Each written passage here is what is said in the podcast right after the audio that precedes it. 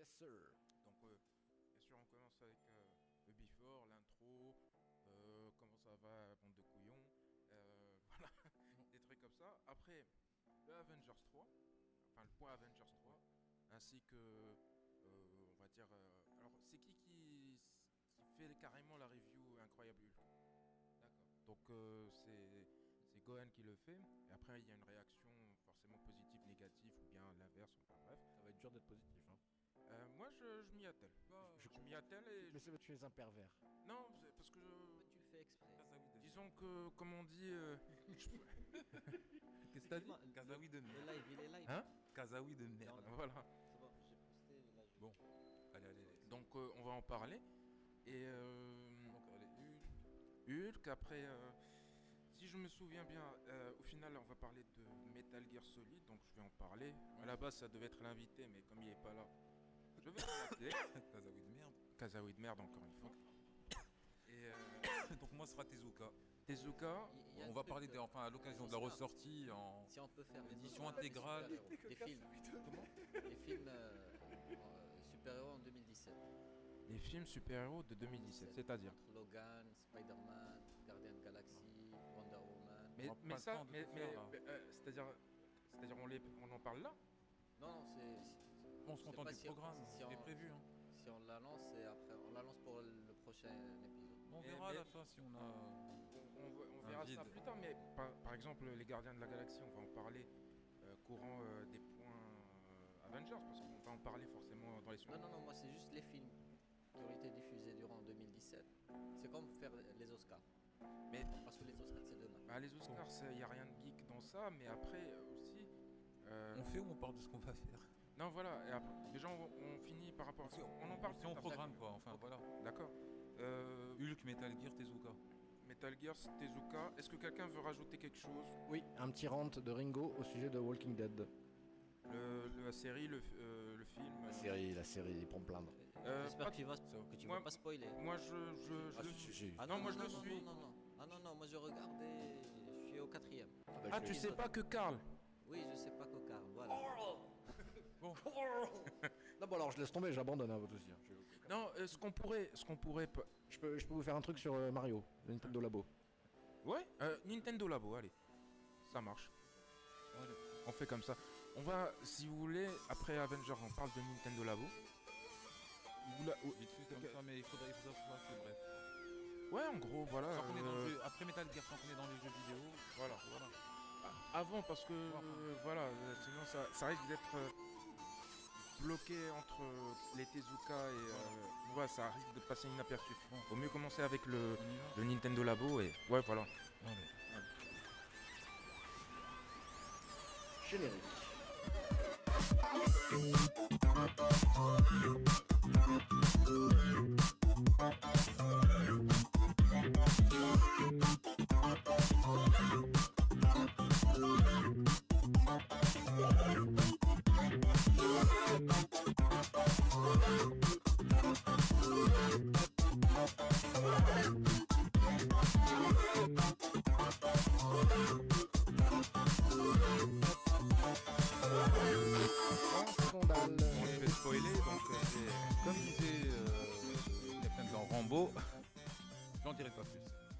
Elle est où?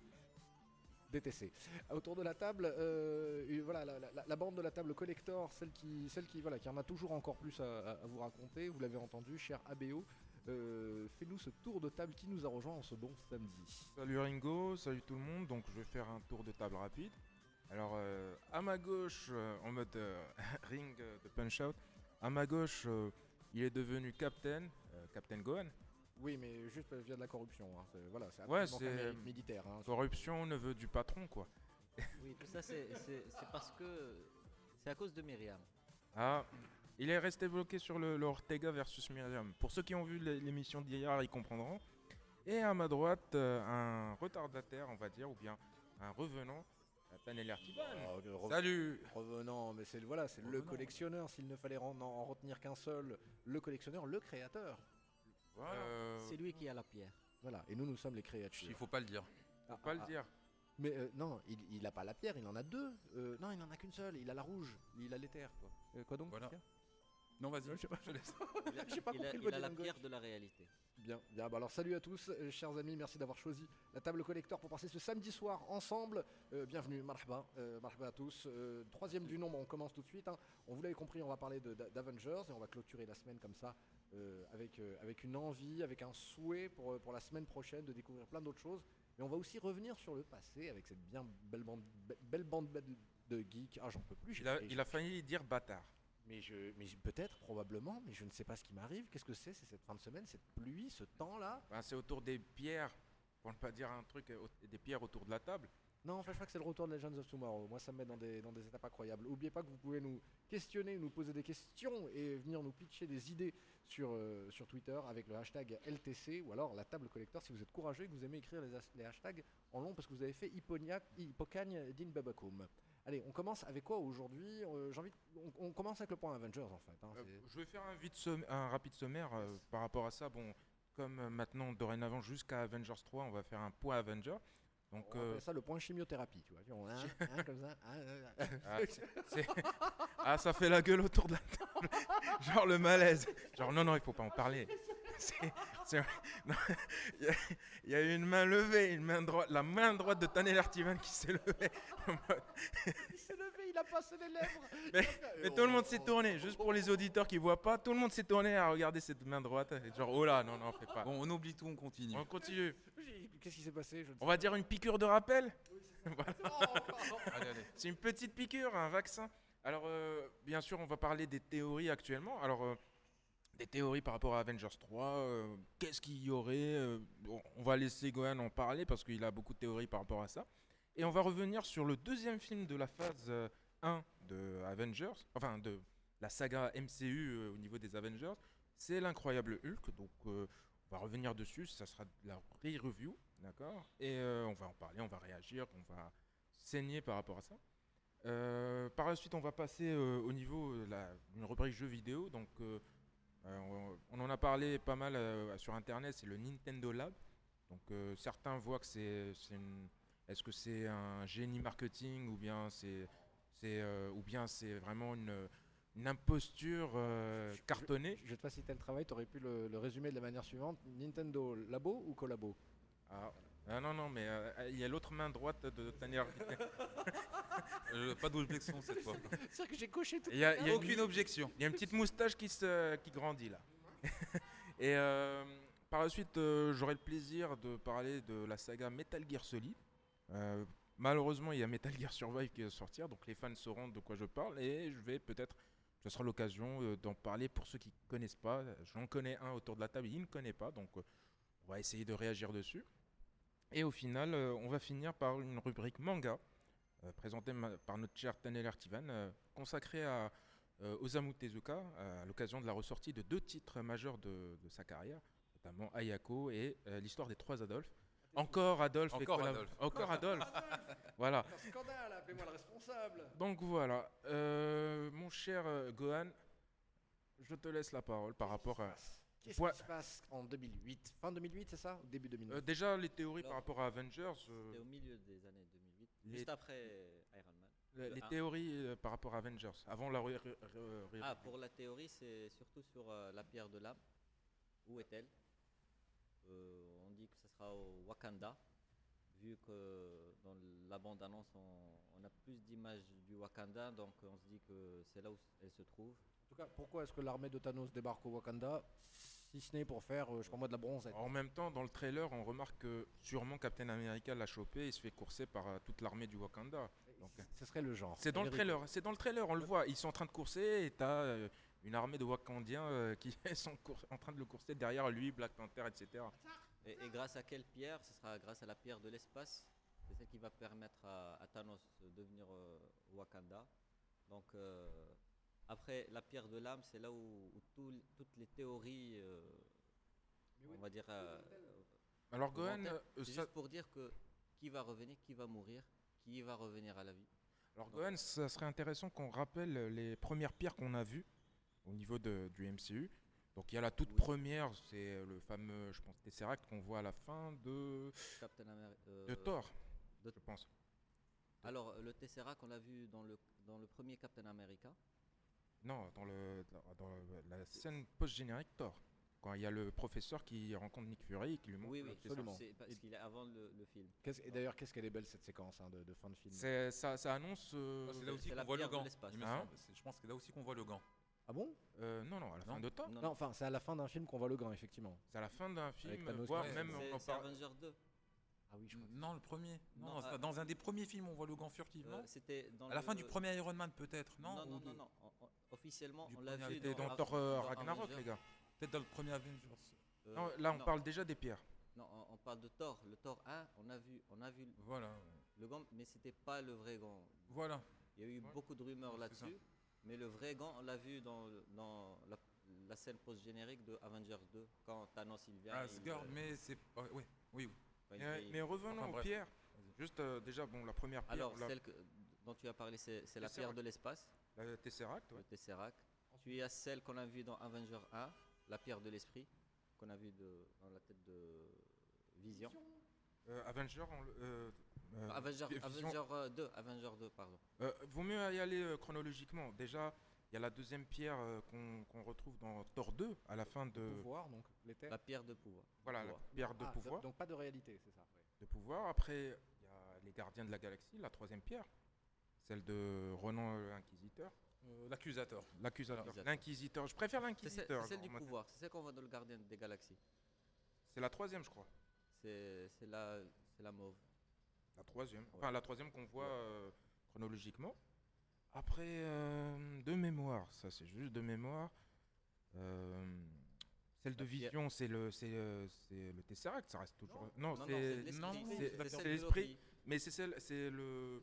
Mais c'est normal que tu te sois trompé parce qu'en fait, dans sa forme initiale, dans le spectre, dans le, dans le bâton de Loki, elle était bleue Elle était comme le Tesseract. oui. Donc, oui, elle était bleue parce que Loki est un Frost Giant et que le Frost Giant, la couleur domi- dominante en général, en tout cas la, la couleur qui est à la mode depuis plusieurs millénaires chez eux, c'est le bleu. Donc, oui, mais en fait, la pierre est jaune. Et c'est là où on voit le MCU déjà commencer à jouer avec le matériau de base, à changer les couleurs comme ça. Là, allez hop, ça c'est vert, ça c'est bleu, ça c'est plus facile.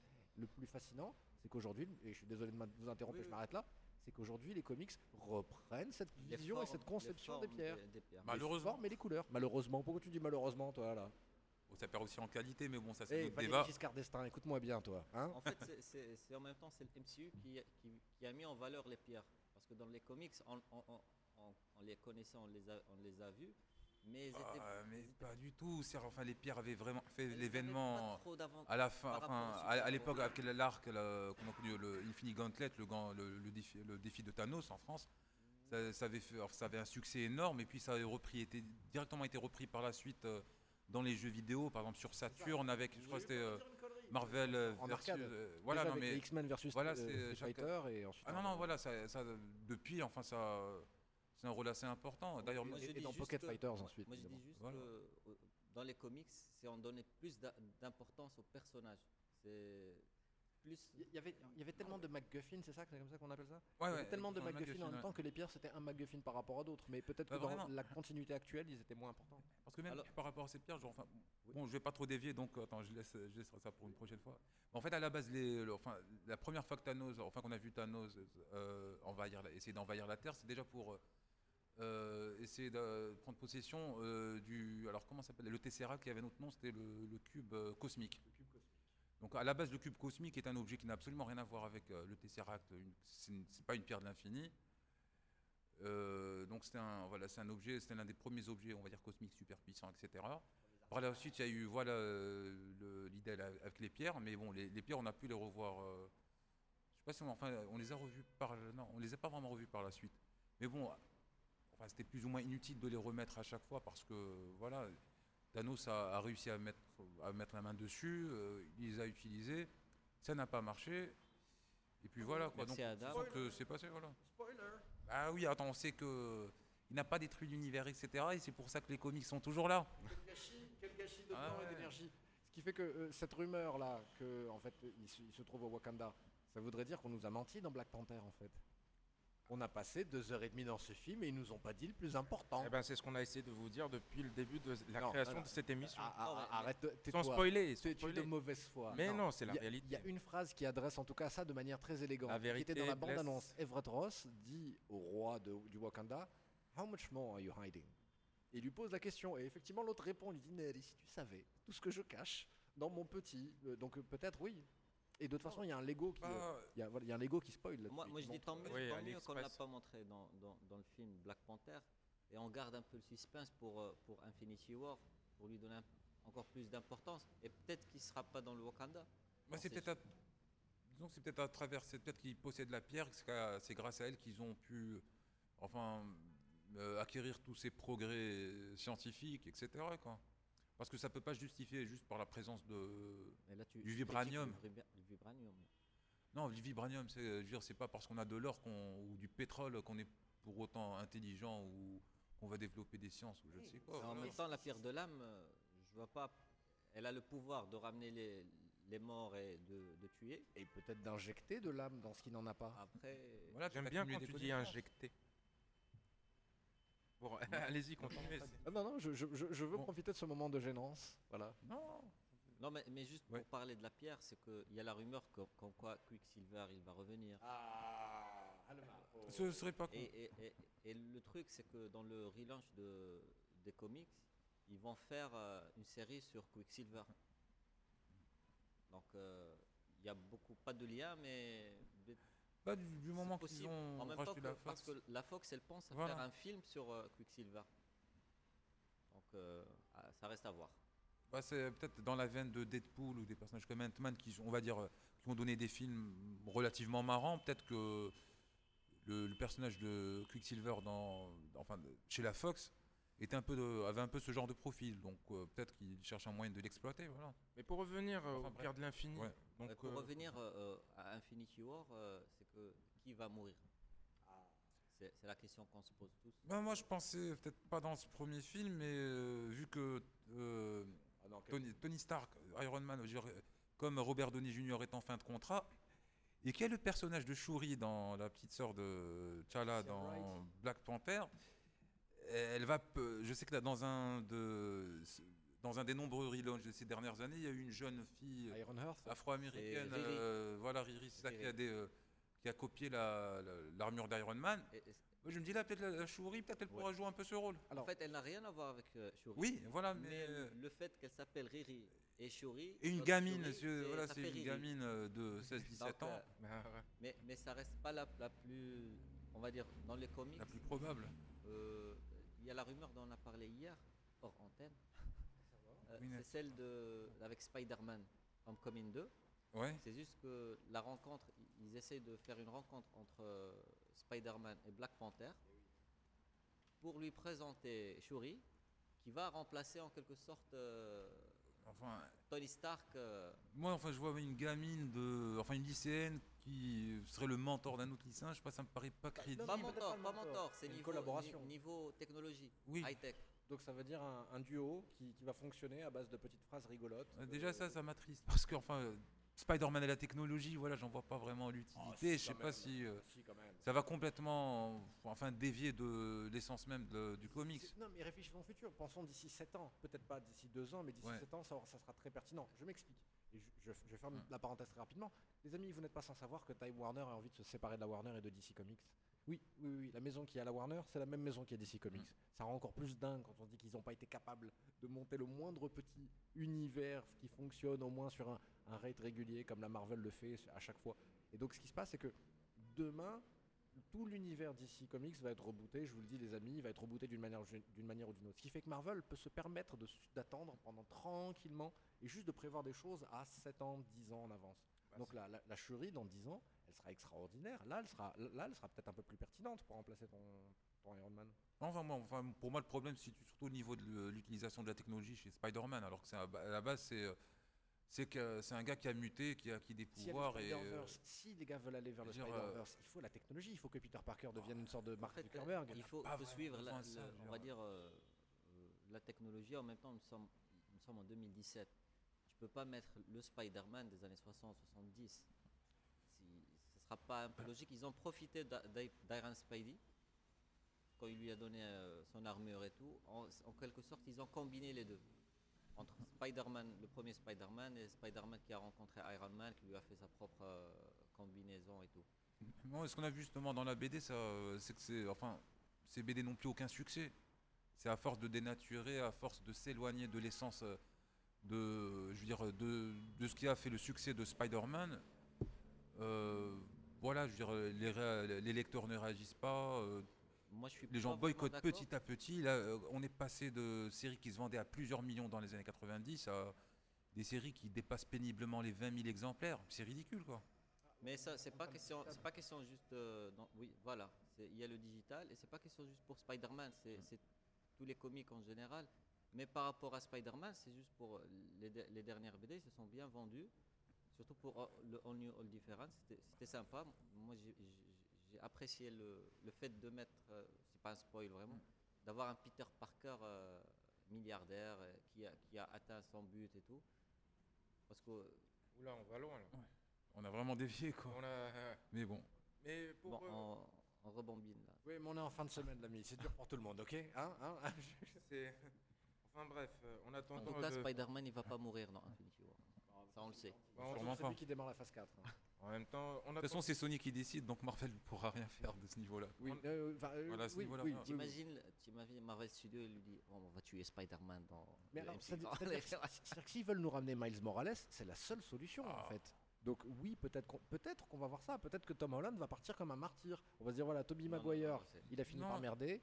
Euh, Andrew Garfield, il a fait, fini Non, par merder. Tom Morales, ça- ils l'ont tué. Non, Et non. Morales appartient aussi à Sony, tout simplement. c'est, euh, Oui, mais alors, mais tu sais que, tu sais que c'est, euh, Sony était à, est à ça aussi de vendre à la Columbia. Donc pour Et coup, euh, parler aussi de Spider-Man India, hein, et qui a été spécialement créé pour être adapté au niveau du cinéma indien, dont la, la demande a été faite expressément au donc, niveau de euh, l'Inde. j'ai tellement envie de rigoler, mais j'ai du respect pour le cinéma indie, copain. Non, non, moi Ah, aussi. Euh, moi, je le dis sérieusement. Mais c'est juste que, voilà, par exemple, ça reste un marché à part entière. N'oublions pas que l'Inde, c'est pas qu'un pays, c'est euh, c'est- une c'est le- population le de quart de l'humanité. Voilà, c'est presque le quart de la juste- humanité. Juste pour revenir au Et, sujet. euh, Laisse-moi terminer, oui, s'il oui, te plaît. oui, oui, oui. Et euh, le truc, c'est Ok, que. Ortega.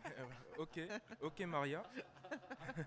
Et le truc, c'est que effectivement, euh, suite au succès de- des Spider-Man euh, avec Tobey Maguire, effectivement, euh, euh, l'Inde voulait sa version, euh, sa version de Spider-Man. Et comme il n'y a pas de building au niveau des Spider-Man, ils ont fait un Spider-Man India spécialement pour le marché indien, pour espérer le développer par la suite. Sérieux? Oui, oui, c'est sérieux. C'est, c'est-à-dire, c'est, c'est une demande express. Et après, par la suite, il y a eu ce, ce même genre de demande au niveau de, des pays du Moyen-Orient, notamment le Qatar. Bon, euh, je ne cache pas, c'est, ça oublié. C'est- Non mais c'est comme ça qu'il y a la Mrs Marvel, c'est ça? La Non, non, non, pas, non, pas du tout. C'est, c'est juste, ils ont créé des, des personnages à la con. Enfin, en dessin animé, euh, enfin, ça c'est à oublier. Par contre, le Indi- Spider-Man India, ça a été créé dans ce sens-là, c'est-à-dire que effectivement que ça soit cohérent avec le cinéma indien, parce que ça reste un autre cinéma, ce n'est pas. Pour conclure justement le sujet, on, Headless Soulstone, on se dirige à un moment ou à un autre vers l'usage de la, la- la rouge, euh, celle sur la réalité. Et euh, c'est- voilà, des spéculations, mais si ils utilisent cette pierre rouge, ou en tout cas toutes les pierres combinées, ben, effectivement on peut faire un gros reset du monde. Et donc à ce moment-là, ça veut dire un reset des contrats, justement comme on parlait des acteurs, un reset même des personnages, un reset même des lignes temporelles, pourquoi pas, puisqu'on s'en est déjà servi dans, dans Doctor Strange. Donc rien de tout ça ne doit être tabou. En revanche, ça doit être euh, un moment extraordinaire pour nous, pour de se dire que Marvel peut essayer de corriger leurs petites erreurs, qu'effectivement leur manque de, de consistance et leur fan service à outrance peut être solutionné comme ça, précisément parce qu'ils ont compris qu'ils ont l'adhésion du public et qu'ils peuvent donc aller oser là où DC Comics euh, se repose sur ses lauriers depuis Et- des années. Et Kevin Feige, il a dit que la phase K, ce sera un truc qu'on n'a jamais vu au cinéma.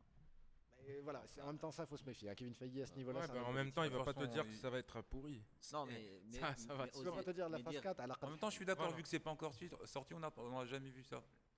Ouais. Oui, c'est voilà.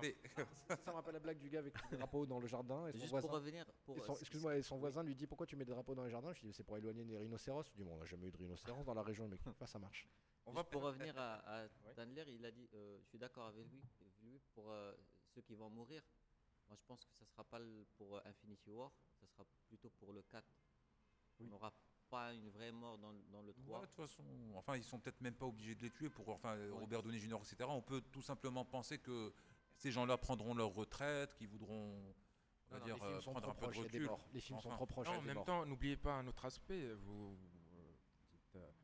euh, c'est juste que n'oubliez pas que la Fox a été rachetée récemment. Donc après, au final, on redistribue. Non, je veux C'est- dire, c'est tout le elle est en c'est- cours, c'est mais, tout le- mais quand on fait ce genre d'annonce, avec le temps, ça va être Euh, effectif. que- que- comme Cast a envie de proposer plus de 52 milliards de dollars. Ils ont envie de proposer jusqu'à 80 milliards de dollars, donc ça ralentit C'est la c'est négo. la justice Non, américaine qui s'en De toute façon, tout ça, on pourra en parler dans un la prochain justice épisode. américaine non statue, la négociation oui, continue, ouais. justement. Mais après, ce que je veux dire, c'est que d'ici, allez, euh, allez, on va être c'est positif. hein. D'ici 5 ans, d'ici 5 ans, ça va être uni. Donc, d'une certaine manière, euh, je pense que ça va être un reboot total. C'est-à-dire qu'effectivement, ils, vont- ils vont pas profiter à la fois de faire une sorte de fausse suite euh, tout en faisant un reboot, que ce soit avec l'Iron Man euh, afro-américaine, des choses comme ça. Et pourquoi pas introduire euh, les nouveaux X-Men, mais quitte à un autre. pour pouvoir faire, je sais pas, un événementiel par rapport à un casting spécial pour le nouveau Wolverine. On n'en sait rien. Bah, y a apparemment, il y a un casting sur le nouveau. Ils cherchent. c'est aussi chaud que trouver le nouveau James Bond. Là, eh, le nouveau Wolverine pas avant 2024 quoi. Ah ouais, non, c'est clairement parce qu'il faut qu'on l'oublie. C'est En- comme pour euh, Le Seigneur des Anneaux et les Hobbits. Euh, c'est pas forcément la meilleure référence cinématographique, mais non, mais c'est comme le Superman, il a fallu des années entre En tout cas- Superman Returns. En et tout cas, Marvel Studios, elle ah, prend bah, bien il fallait qu'on temps, hein. l'oublie. Donc, euh, c'est pas du genre à, à décider de, de faire un truc. Ouais, ils ont euh, assez de matériel pour oui. pas euh, pour pas faire n'importe quoi euh, par euh, par excès de zèle quoi. Donc, Bah, imagine pour voir Thanos, on a dû attendre 10 ans. Donc on va être. Quoi. Bon. On va passer au, donc, euh, au re-review. Donc euh, l'incroyable Hulk. Donc euh, on va laisser Gohan euh, nous dire ce qu'il en pense et je vais dire ce que j'en pense forcément. Forcément, ça va être l'inverse parce que j'ai toujours raison. Là, je pense qu'on va se mettre d'accord un peu. Allez, vas-y. Je je te laisse parler, vas-y. L'incroyable Hulk, c'est un peu la déception de, on va dire, du MCU. Même si c'est Universal qui, qui a fait le film, mais ça reste toujours lié. Donc moi, ce, ce que je reproche un peu à, à l'incroyable Hulk, c'est qu'on a vu, on a plus vu les acteurs que les personnages, parce qu'on a plus vu Edward Norton que Bruce Banner. C'est à part le fait quand il se transforme en Hulk. euh, avant, on, Ouais, on- on ne sent C'est-à-dire, c'est-à-dire que pas trop tu- bien J'ai pas très bien compris là. En fait, tu on sens voit pas plus le. Bruce Banner, Edward Bruce Banner, Norton, c'est euh, Edward Norton. Oui, mais tu le vois, tu, tu sens pas la présence de Bruce Banner. Tu, tu vois plutôt Edward Est-ce que Norton vous qui joue. sentez la présence autour de cette table de Bruce Banner si, je dois reformuler la chose pour euh, Oui. t'aider un peu, c'est-à-dire que, c'est-à-dire que, en gros, euh, vous, en gros, ce que tu essaies de dire, c'est que le problème, c'est que euh, Edward Norton, la popularité d'Edward Norton a Oui, masqué un peu un Bruce peu- Banner. Voilà, c'est ce que- ce j'essaie de dire. Euh, donc c'est un peu, c'est un peu le défaut que, que je, re- que je trouve dans, dans l'incroyable Hulk. Euh, et aussi le fait de, le début, ils ont trop fait une origin story en, on va dire, on va dire en 2-3 minutes, parce qu'ils ont, ils ont montré ce qui s'est passé vite fait. Et- oui, oui, Ah, vas-y. oui, oui, oui. Pardon, oui, justement, par rapport à l'origine story, quelques années plus tôt, il y avait le film d'Angly et qui avait fait ça. Donc, à mon avis, ça aurait été. Au- contraire, c'est, je trouve que c'est une bonne chose d'avoir fait l'impasse sur l'origine story parce que ça aurait été faire une sorte de reboot. Alors que là, justement, Mais ils ont au lieu d'ennuyer les, les gens qui ont vu un film quelques années plus Alors, tôt avec euh, juste, l'origine story, euh, ils sont passés je vais vous directement arrêter par rapport à à ça. l'histoire. Je vais juste vous Oui, arrêter pardon. pour ça. Tu as bien raison. Non juste, euh, non, non, juste pour vous dire, parce que voilà, j'ai laissé passer trop de choses. euh, ça- non, plus sérieusement, parce que déjà par rapport à l'origin story, il faut savoir un truc, c'est que euh, déjà, Hulk, euh, j'ai envie de vous poser la question autour de la table. Votre premier contact avec Hulk, c'est avec quoi? À travers quoi? C'était euh, le premier. Avec, Toi- euh, Toi, c'est avec le premier le film film, Oui. Euh, Bah, moi, Karim, forcément, C'était à peu près la même époque. C'était à la fois. Je pense que le premier contact, le vrai premier contact, ça a été la série avec Lou Ferrigno et Bill Bixby, c'est ça le enfin, Exactement, exactement. exactement. Et par, Euh, on, on connaît. J'avais pas vu l'origine à l'époque. Et l'origine story, j'ai lu pour la première Eh ben- fois à eh ces ben- gamins dans, ben justement, dans le premier épisode de la BD. ben justement, parce que Ouais, vous, parlez, vous parlez de la BD ou bien du, du film? Non, euh, Non, notre premier contact. avec, notre euh, premier contact, c'est la voilà. série. La la, la- série, la euh, série télévisée, euh, La Non, série vous des parlez, années 80. euh, la vieille série des années 80. non, mais- Soit- ah, soit oui, même voilà, ah. 70, fin Voilà. 70, voilà. fin 70, début 80. D'ailleurs, pour l'anecdote, le, le héros ne s'appelle pas Bruce Banner, mais David Banner, pour faire un parallèle entre David et Goliath. Donc, euh, c'était euh, le... Parce que c'était ça, c'est même l'acteur euh, euh, Bill Bixby qui euh, avait suggéré ça, c'est-à-dire euh, on passe de David à Goliath. Donc euh, ça c'est d'une part. D'autre part, pour euh, les vieux Marocains, enfin euh, de la génération euh, qua- 70-80, euh, surtout à Rabat, on a eu l'occasion de voir ça à travers la chaîne Sky. Je ne sais pas si ça vous dit quelque chose. En gros, ça passait à midi. C'était l'incroyable Hulk et effectivement, c'est à travers ça qu'on connaît. Et pourquoi je fais référence à ça? Parce que tout simplement, l'origin story, le, générique, effectivement, il a été pour moi fait intelligemment. Pourquoi? Parce que le réalisateur Louis Le Terrier, de la même manière, son premier contact, c'est euh, l'incroyable Hulk. Et euh, si tu prends l'origin story, le générique euh, du film, c'est le même générique que, que, que l'incroyable Hulk. Et aussi autre chose, parce qu'il y avait un aspect euh, spécifique, par exemple, euh, le- chaque générique de l'incroyable Hulk, il y avait un- une sorte de scanner où il se fait scanner le cerveau, alors qu'à la base, on sait tous que Hulk, euh, dans le comic book, c'est pas c'est pas comme ça qu'il est devenu Hulk. il, y a eu un accident, un accident où- nucléaire. nucléaire où il s'est pris. euh, Enfin, c'était les- pas vraiment un nucléaire. Non, non, il, est, en fait, gamma. les voilà, fait, voilà. il a inventé une bombe gamma et il y a un gamin, Rick Jones, qui débarquait Voilà. sur, euh, euh, Et- sur le terrain où allait avoir euh, le et- test. Voilà. Donc il est sorti pour le sauver et euh, En fait, il a été touché par les, elle, les elle rayons peut gamma, changer voilà. tout. Moi, Après, je dis juste la façon dont ils l'ont traité Non, justement, c'est pour ça que je. Voilà, c'est. euh, parce que, juste pour remettre les choses en, en ordre, parce que, effectivement, d'une part, on- on- c'est une suite, qu'on le veuille ou non, au Hulk de Ang Lee, parce que, effectivement, euh, le film d'Ang Lee se finit en Amérique latine. Si vous vous souvenez, bah, euh, alors j'ai oublié le nom de l'acteur. je- Bah, Eric Bana. Eric Bana, voilà. Eric Bana, euh, il est en mode barbu, il parle en Celui espagnol. de, en 2003. Oui, de Oui, Ang Lee, ouais. le- l'original. Et par la suite, effectivement, ça se passe encore en Amérique latine. Et le, le réalisateur Louis de Le Terrier, qui est français, effectivement, il, il a joué sur cet aspect parce qu'il savait, il avait clairement compris que euh, le film en lui-même, euh, la majorité connaissent à travers la série. Euh, Il y a beaucoup de gags par rapport à Hulk, à travers, par exemple, Family Guy, des choses comme ça. Appelez-moi David Banner. Enfin, pour ceux qui connaissent, ils sauront de quoi je parle. Mais euh, surtout que c'est un mix. Et d'ailleurs, la, la référence exacte, c'est que à un moment, il y a Edward Norton qui regarde euh, le- David, euh, Bruce Banner dans le film. Il regarde la télé au tout début. Il tombe sur euh, un film où il y a David, euh, où il y a Bill Bixby. Ouais. Il joue un rôle. C'est un petit clin d'œil. Bon, malheureusement, il est décédé. Il y a encore Lou Ferrigno qui réapparaît après le Angli et ainsi de suite. Mais c'est plus pour. En, en, en- monsieur de sécurité, je crois, oui. Oui. Voilà, encore une fois. Comme dans, la version Glee, c'était en, en, en- en agent de la sécurité avec euh, Stanley. Et euh, aussi, là aussi, dans le même, et en plus, ce qui est marrant, dans le même local, dans la même université. Parce que c'est là où il y a une filiation, c'est-à-dire qu'il voulait faire un traitement dans le sens où euh, le côté pop culture de Hulk moins la version Angli qui voulait euh, assez hasardeuse au niveau des comic books. Donc au final, on ne savait pas où vous voulez aller. Donc du coup, c'est un mélange entre le comic book que voilà, faut, on va dire, faut arrêter les conneries. On ne connaît pas tous, mais qu'on connaît effectivement l'origine. Donc c'est pour ça que je vraiment le, le c'est un peu comme un, un- il l'a joué un peu comme un Bruce Wayne, c'est-à-dire dans le sens où voilà, on connaît plus ou moins le- l'histoire. Il y a eu un accident, euh, on a essayé de le chasser, il est parti. On va pas dépenser 15 minutes de pellicule pour ça. C'est surtout ça par C'est un rapport. peu comme peut-être pour 15 euh. Spider-Man euh, Homecoming. Là, ils nous refont pas encore une fois le coup de l'origin story. Parce qu'à partir d'un moment, je veux dire, ça, Moi, moi, ça devient un peu, je pas lourd, mais c'est le film est limité dans le format. on ne doit pas dépasser un peu plus de deux heures. Et si on s'amuse à chaque fois à mettre une heure pour présenter le personnage, le contexte, etc., euh, c'est difficile déjà de, de, faire un, c'est di- difficile de faire un film qui s'intègre facilement euh, dans le, le MCU parce que une, on va dire qu'il y a une question de, de chronologie.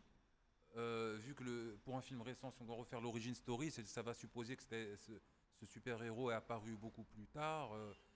Je pense que ça peut mener à certaines difficultés. Donc, Et enfin, donc, euh, et puis comme tout le monde les pas- connaît via plusieurs euh, médias, de ne pas mettre l'origin story. Par exemple, pour Spider-Man, j'ai bien aimé le fait de, de ne pas avoir euh, fait une origin story, de reparler de, de l'oncle Ben et tout ça. C'est juste moi la, la façon dont ils ont traité pour Hulk. parce que ça a, j'aurais- ça a été Ouais, traité d'une certaine manière. Je veux dire, il y a pas, je veux dire, Après, c'est pas le truc qui me dérange le plus. Moi, C'est- plus euh, le, acting- le, le jeu d'acteur. Parce que sincèrement, je regardais Edward Norton. Limite, je, je regardais Edward Norton oui. de, de, de Fight Club. Je trouve qu'il n'a pas disparu dans le rôle. Excusez-moi, je parle à. C'est- et Peut-être que c'est le fait de sa notoriété et peut-être le fait que, par exemple, quand tu vois les prochains, fi- les films qui ont suivi euh, l'incroyable Hulk, c'est limite des acteurs inconnus Alors, qui ont bon, joué Thor, qui ont, qui ont joué. euh, moi, j'ai pas eu ce problème. Non, Ouais, moi, euh, honnêtement, j'ai pas eu ce problème. Bon, peut-être parce que c'est mon côté cinéphile. Par exemple, Marc Ruffalo, je le connaissais bien avant. Il venait chaque week-end chez moi. Mais quel snob. Non, non, sérieux, sérieux. euh, la, Paul première Rudd fois, aussi, la, la pro- euh. la première fois que je l'ai vu, c'était la première fois que je l'ai vu, c'était dans Collatéral. Je jouais le, je jouais le, le flic euh, qui était en train d'enquêter. Il avait une sorte de Mais il- mais il n'avait pas la notoriété de Edward. C'est celui, c'est le flic qui, qui, qui sentait qu'il y avait quelque chose de bizarre. Bon, désolé pour le spoil, mais dix ans plus tard, euh, il n'y a plus de spoil. Euh, à un moment, il se fait, on se dit c'est bon, il va aider Jamie Foxx et il se fait buter. Euh, c'est Marc Ruffalo. Il jouait dans beaucoup de petits rôles. Il y a aussi une petite anecdote. Euh, C'était euh, le film Zodiac. Il jouait le, le rôle principal. Le Ah, le, rôle secondaire. Non, justement. Il y avait Mark Gyllen- euh, Jake, Jake Jake Gyllenhaal, Gyllenhaal. il y avait Mark Ruffalo et il y avait Robert Downey Jr. avant le Iron Man. Où, du coup, c'était assez marrant dans le sens où voilà, c'est à Bruce, Bruce Banner et Tony Stark dans le même film avant le MCU, avant tout le, tout le bordel. Mais voilà, c'est juste une petite anecdote. Pour le problème, je comprends parce qu'effectivement, qu'on le veuille ou non, Edward Norton, euh, pour le plus grand nombre, euh, euh, est plus populaire que Mark Ruffalo. Là, maintenant, actuellement, Mark Ruffalo, beaucoup se disent voilà, c'est juste Bruce Banner du MCU. Personnellement, voilà, genre, je, je- voilà, je le connaissais avant. Donc, personnellement, j'ai pas eu ce problème. Edward Norton, euh, moi, je voyais que c'était plus une valeur ajoutée, euh, honnêtement. Euh, j'étais surpris au départ. Au départ, j'étais surpris quand c'était annoncé. Je disais, ah ouais, quand même, euh, euh, à ce point, Edward Norton, il va, entre guillemets, se rabaisser pour euh, ce type de rôle parce que voilà, il- a une vision. Alors que pas du tout. Au final, lui-même il a avou- avoué que voilà, l'expérience était in- intéressante. Malheureusement, il n'a pas continué par la suite parce qu'effectivement, il voulait pas. C'était un échec commercial en même temps. Euh, pas, non, pas un échec. C'est- C'est-à-dire que dans le sens, ça n'a pas, rapport- ça a pas rapporté autant d'argent. Non, parce que Iron Man, tout simplement, euh, effectivement, euh, on voit les périodes de sortie. Si je me souviens bien, il était sorti en Et la mai. préparation Il était-. Iron Deux- Man, il était sorti en mai. mois entre les deux films. en- mai et euh, incroyable quand j'étais allé le voir je crois que c'était en juin juillet Euh, juin juin Ouais, Euh, pas trois mois. fin mai fin mai début juin le truc c'est que effectivement l'incroyable Hulk euh, le problème c'est qu'il a porté l'héritage du vieux Hulk qui Celui euh, d'Ang Lee. d'Ang Lee qui, qui, euh, qui est désastreux qu'on le veuille ou non genre euh, que ce soit en termes de réalisation que ce soit en termes d'apport au niveau du personnage et comme dans tous les films de super-héros le problème c'est l'ennemi Euh, s'il n'y a pas un ennemi convaincant assez charismatique L'antagoniste. l'antagoniste. Bah, je- bah, moi, je dirais peut-être le- le- au niveau de, pardon, euh, au niveau de l'acting de euh, Edward Norton, je trouve qu'il a justement euh, retranscrit fidèlement ce qu'il y avait dans le comics. Par exemple, Hulk à ses débuts, c'était, Hulk. Voilà, c'est un personnage qui ne parle pas. Au début, il ne parlait pas et enfin, il est difficilement de, centrer le film autour de lui. Et dans l'histoire, dans le comics aussi, c'est avant tout centré sur euh, sur les tourments de Bruce Banner qui n'a pas envie de, qui a peur de se transformer, de faire de- des dégâts, de faire exploser des choses, de, tuer des gens, etc. C'est-à-dire qu'on peut faire mieux Et donc ça, Edward Norton a bien retranscrit ça.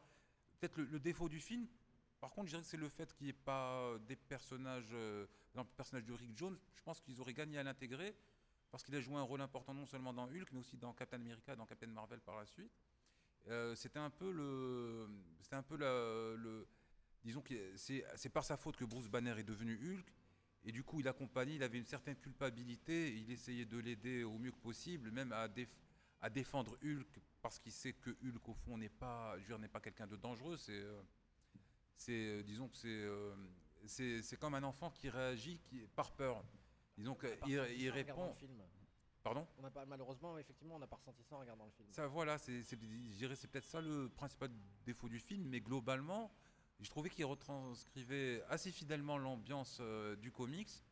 Après, bien sûr, il y a un manque justement du fait que Hulk soit un monstre et que son ennemi, en- enfin pas le général Ross, mais un euh, monstre. euh, la, créature du, comment il s'appelle? La créature du lac? Non, le, Le- l'ennemi là, le, euh, Euh, celui joué par abomi- Tim Ross, abo- l'abomination. abomination. La- L'abomination. Moi personnellement, euh, juste pour euh, Mais ils ont assez géré quand même.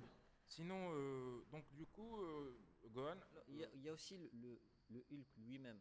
Euh, il est bien, mais c'est limite, euh, on va dire, un zombie.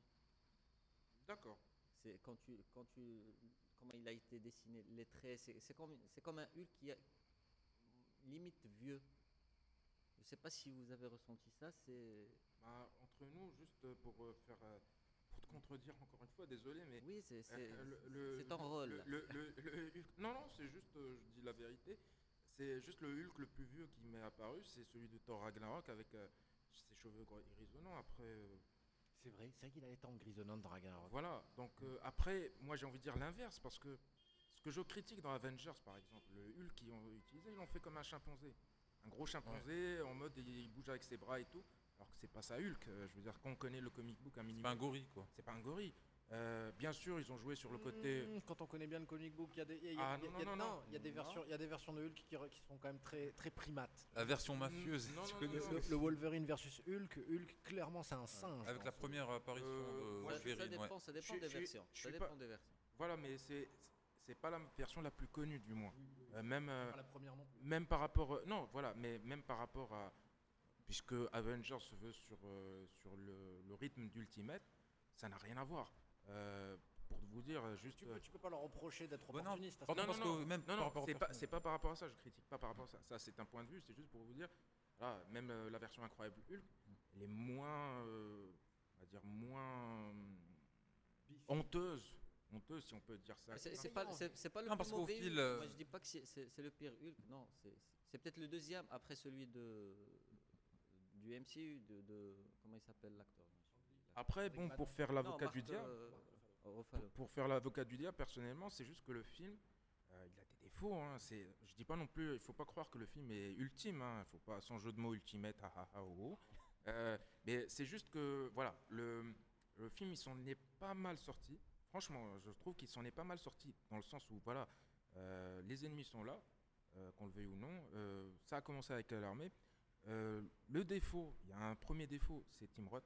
Je suis désolé, mais euh, Quel dommage, pourtant c'est un acteur. non, il est très bon, mais je veux dire voilà, c'est euh, il- c'est un nain. Je suis désolé. Euh, euh, les mecs ils te disent ouais, euh, il y a un agent euh, qui, qui a grandi en Angleterre qui arrive et tout, c'est un putain de GI et tout, il s'amène, euh, c'est Tim Roth. Faut arrêter. Euh, J'ai rien contre les nains, hein, ceux qui nous écoutent, mais voilà, genre je veux dire euh, Pour nos auditeurs, on rappelle que le- notre, notre ami ABO fait 1m84, 5. ouais, Voilà, easy. ouais. euh, ça, c'est- Alec. bah, qu'est-ce que tu veux que je te dise? Non, mais plus sérieusement, voilà, c'est euh, c'est question de crédibilité. Ça, c'est un gros défaut par rapport à ça. Bon, le deuxième défaut, euh, si on veut faire, euh, bon, moi, ça me fait me- sourire, c'est euh, le moyen qu'a qu'a trouvé euh, Bruce Banner pour, euh, on va dire, euh, contrôler le Hulk, euh, c'est faire de la capoeira. Donc, Des ça, exercices de respiration. ben, ça me fait rire. Les expé- les- L'échauffement à la capoeira. Donc, c'est assez marrant, histoire de- d'introduire, de, légitimer euh, le fait, les, frais- les faibles coups euh, au Brésil dans une favela à la con. Mais bon, c'est assez marrant. Où ils ont dû attraper la Juste- tourista au moins trois fois là, pendant le tournage. On, on va pas critiquer Liv Taylor. Hein. Ah, si tu veux. hein. Ah oui, Non, elle non, non, jouait la là-dedans. quoi. critique pas, s'il vous plaît. Ah, elle la était dans le film. Ouais, voilà. Ah, elle était dans le C'est- film C'est ça, moi je veux pas la critiquer. Je Ouais, m'en Non, pas c'est d'elle. c'est juste qu'elle était enceinte, donc euh, ne frappons pas une femme Alors, rien à enceinte. voir, je pendant- voulais juste prendre, reprendre une anecdote qu'il y avait dans le film là. Un truc qui m'avait vraiment marqué à l'époque, euh, j'étais tout excité, c'est quand à un moment Tim Roth, ou je sais plus, dans le laboratoire, on parlait de l'injection d'un sérum de super soldat. Oh. Non, mais Et euh, ça, ça- ça- c'était euh, Et un autre truc, un autre truc, c'était rien, mais c'était beaucoup à la fois. Quoi. Un Ouais, exécutif de, de- de studio, il ne remarque pas ça. Effectivement, il faut être un sweaty, il faut être un, faut être un gars de l'intérieur. pour Mais- dire, on rajoute cette phrase-là dans le scénario, ok, super soldat, whatever. Et en fait, euh, Mais ça veut tout Mais dire, il y a un autre truc, un, un autre point commun, c'est sûrement. Bizarrement, on, on l'a pas trop remarqué sur internet, mais je l'ai remarqué. C'est, vous vous souvenez la scène où euh, il essaie de se débarrasser du Hulk avec Mr. Blue quand il, il lui injecte. Ouais. euh, à un moment, il y a, il y a un regard euh, dans ses yeux, c'est-à-dire à un moment, euh, le Hulk. À, un moment, il y a, enfin, il y a un regard, genre le- le- son regard s'éclaircit, si je puis dire. Le même regard éclairci, c'est le même regard éclairci de Captain America lorsqu'il se chope l'injection pour devenir le Captain America. C'est la même chose. C'est vraiment le même plan, point par point. Euh, donc, euh, c'est- c'est-à-dire, c'est un hasard. Même quand j'ai vu, revu, quand j'ai vu Captain America par la suite, j'ai dit ah ouais, voilà, et tout et tout. non, mais c'est ça. Euh, Ça, il faut vraiment le relever. quoi. Je- je- là encore, c'est hors sujet, mais la phrase de Captain America I can do this, I can do this all day, ils l'ont, ils l'ont étirée sur pratiquement 10 ans parce qu'elle est revenue sur Civil War quand ils finissaient par se mettre sur la gueule avec eux. Alors, Ouais. Donc ils, ils savent faire ça, ils sont talentueux. Voilà. ça. Allez, on va clôturer là-dessus parce qu'on a, on s'est allé, mais on peut, on, on On peut peut parler pendant des jours.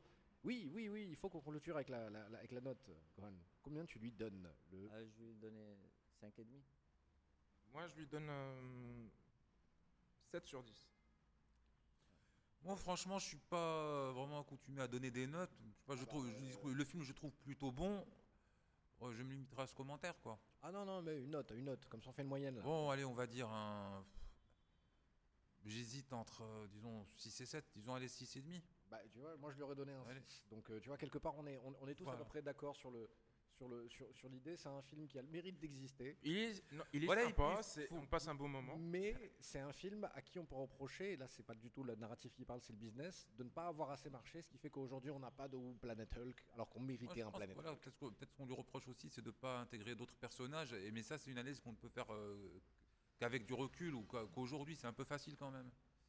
Enfin bon. C'est pas faux, c'est pas faux. Moi je, je me- je me, je me dis qu'effectivement, c'est- ce qu'on lui reproche aujourd'hui, euh, c'est absurde de le De reprocher. ne pas être assez racoleur. Il- en non, fait, voilà, il y a 15 ans. Il y a 15 ans, il était absurde d'imaginer que c'était possible de faire un feuilleton cinéma comme ça et de dire aux gens, viens trois, trois fois par an pour que je te raconte une histoire en plusieurs morceaux. Voilà.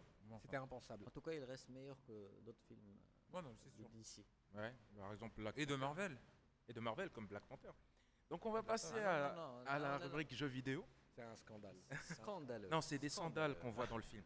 Mais pour euh, donc on va passer à la chronique jeux vidéo. Donc euh, on va parler du Nintendo Lab. Donc euh, Nintendo labo. labo. Ah ouais, labo. Euh, bah, pour te dire, le cerveau il essaie de, de l'effacer le truc. Donc bah, mon cher Ingo, tu veux, je pense sûrement en parler. Ah bah je vais, je, je vais même plus que, je vais même plus que parler les amis. Je vais vous, je vais vous raconter la, le- la vie. Je vais vous raconter la vie, la vraie. C'est pas compliqué. Nintendo, on les connaissait. on- ils, voilà, ils ont commencé à faire du carton en fait. C'est ça leur job. C'est du carton. Ils ont commencé par euh, vendre des cartes à jouer. Voilà, euh, des cartes. euh, Ouais, alors, ouais. Bon, au, Ja- au Japon, parce que je, je vous surprends pas les amis, Nintendo c'est japonais. hein. Euh, au Japon, le rami ça n'existe pas. Ronda, ça, ça- ça n'existe pas. Ce n'est pas, ce Hmm. possible. Euh, en revanche, effectivement, il y a, il y a le mahjong, il y, a y a plein de trucs rigolos. Et donc Nintendo se lance dans l'électronique après une évolution du business, parce qu'effectivement, leur business était de faire les cartes à jouer pour l'empereur. Et tant mieux, hein, pourquoi pas, tant mieux. Donc euh, on se, on, on- on se gargarise là du Nintendo créateur de technologie, de ceci, de cela. Mais euh, ce qui est sûr, c'est que lorsqu'ils font de la technologie, ils ont même pas peur de faire de la technologie Fisher Price. Donc Mm. euh, la, la- la- la technologie Play School comme ça. Et euh, la Wii est un exemple justement de cette idée-là. Et la Wii, qu'est-ce qui se passait à l'époque? Je vous raconte ça parce que j'ai assisté de relativement près, euh, en présence de, de- de journalistes, du, enfin des gens du métier à l'époque. À la sortie, à la fin de vie de la GameCube, et tout le monde se rappelle de la GameCube amoureusement, quoi. Quelle belle console, la Wavebird, la manette sans fil. Ah ouais, excellent. Mais après, malheureusement, elle n'a pas eu le succès. euh, Ça va, ça va. Bon, ça, il y a une belle ludothèque. Il y, y a des choses qui ont été inventées qu'on retrouve nulle part ailleurs. Une petite vie, mais, mais quand même fin de vie parce que c'est comme ça les consoles. Annonce de la sortie du projet Revolution chez Nintendo, qui deviendra la Wii, W-I-I, avec le succès qu'on connaît, c'est-à-dire je sais combien de 100. euh, et donc, euh, lors d'une conférence, Nintendo annonce qu'il trouvait que les jeux avaient comme défaut en ce moment d'être trop longs et trop compliqués. Je vous rappelle les amis qu'à ce moment-là, là on est en fin de PS2 et on s'approche euh, de la PS3 quoi. Euh, On est en Xbox et on, va vers la Xbox 360. Hmm. Elle a déjà été peut-être annoncée même, j'en sais rien. Mais à ce moment-là, Sony et Nintendo, je peux vous garantir qu'ils sabraient le champagne. On peut Sony Nintendo, Sony et Microsoft, pardon, Sony et Microsoft, vous pouvez les imaginer tous les deux, Michelkin, un appartement et à fêter ça nuit et jour quand Nintendo annonce que selon eux les jeux sont trop compliqués et trop longs. Hmm. Comment ça compliqué, trop long? Les jeux, ils, étaient- ils venaient de prendre 10 euros dans les dents. On était en train de passer d'une moyenne de 50 euros à 60 euros dans les jeux. Et donc Nintendo qui annonce ça, c'est vraiment, ben, on, va, on va vous vendre des expériences de jeu encore moins complètes, encore moins satisfaisantes, pour encore plus cher, dites Babak, et tu vas aimer ça. Et ben, ce qui s'est passé, c'est qu'ils l'ont fait. Ils ont ajouté, comme ça, dans leur stratégie le motion gaming, donc avec les, les, les maracas ou les nunchus, que vous appelez ça comme... Eux, ils ont appelé ça la Wiimote, c'est une sorte de télécommande Wii. Après, Et- il y a eu le, fameux succès de la Wii. Mais et c'est ça, et ça a cartonné. Et donc là, aujourd'hui, Nintendo essaie de nous, la- nous refaire la même à peu près. Et donc je vous explique le concept très simple. Vous achetez une Nintendo, une Nintendo Switch. Une Nintendo Switch qui, je vous le rappelle, contrairement à la Wii U, décide de faire le choix du motion gaming, comme la Wii, avec des manettes qui ont un, un- des, vi- des- des- voilà, des, des capteurs de mouvement encore beaucoup plus précis que ceux de la Wii. Ils n'ont même pas besoin d'infrarouge. Euh, ils fonctionnent comme ça très très bien. Et en plus, ils ont un, un- un- un vibrato. On peut appeler ça un vibrato pour ceux qui font de la musique Un. Voilà, un vibrato, d'accord. Non, non, non, Comme je- pour les guitares, voilà. moi, j'avais envie d'inventer des trucs. quoi. Et donc, ils, ont un vibreur qui est très précis. Et la démo de la Wii, euh, enfin de la Wii, pardon, de la, de la Switch, c'était d'attraper la manette vers le haut et de compter le nombre de glaçons qui étaient versés dans le verre métaphorique qui était censé être la manette et qui vibrait donc au nombre de glaçons qui tombaient dedans. Les, gens trouvaient ça hallucinant. Et ben, ce qu'ils vont faire Nintendo aujourd'hui, c'est vous proposer la même chose avec du carton. C'est-à-dire que vous allez acheter du carton, une boîte dans laquelle il y a du carton. Et ce carton, vous allez le découper, parce qu'il est pré-découpé le carton. Et vous allez le plier, ce carton. Et vous allez glisser la manette dedans, et le carton va faire fonctionner une fonction. C'est-à-dire, par exemple, je sais pas moi, vous faites euh, une sorte de. de, de, de- de- de- Piano, canne à pêche. un piano, une canne à pêche. C'est de- merveilleux tout ça. Combien ça coûte, ma chère Germaine Alors, voilà. 60 Il y a deux packages de Nintendo Labo. Il y en a un à 60, il y en a un à 70. Celui à 70, c'est un robot. Il faut, avec le, voilà, le robot, vous avez des sortes de poignées, des trucs qu'on met sur les coudes, des trucs qu'on met aux chevilles, un truc qu'on met derrière le dos, et on se déplace. Et ça fait une armure robot façon Gundam. quoi. Et vas-y, paye ton expérience de jeu vidéo, tu vois ton écran et tu te déplaces et, ton, mou- et voilà, et ça te fait de la motion capture. Quoi. Ça, c'est 70 euros.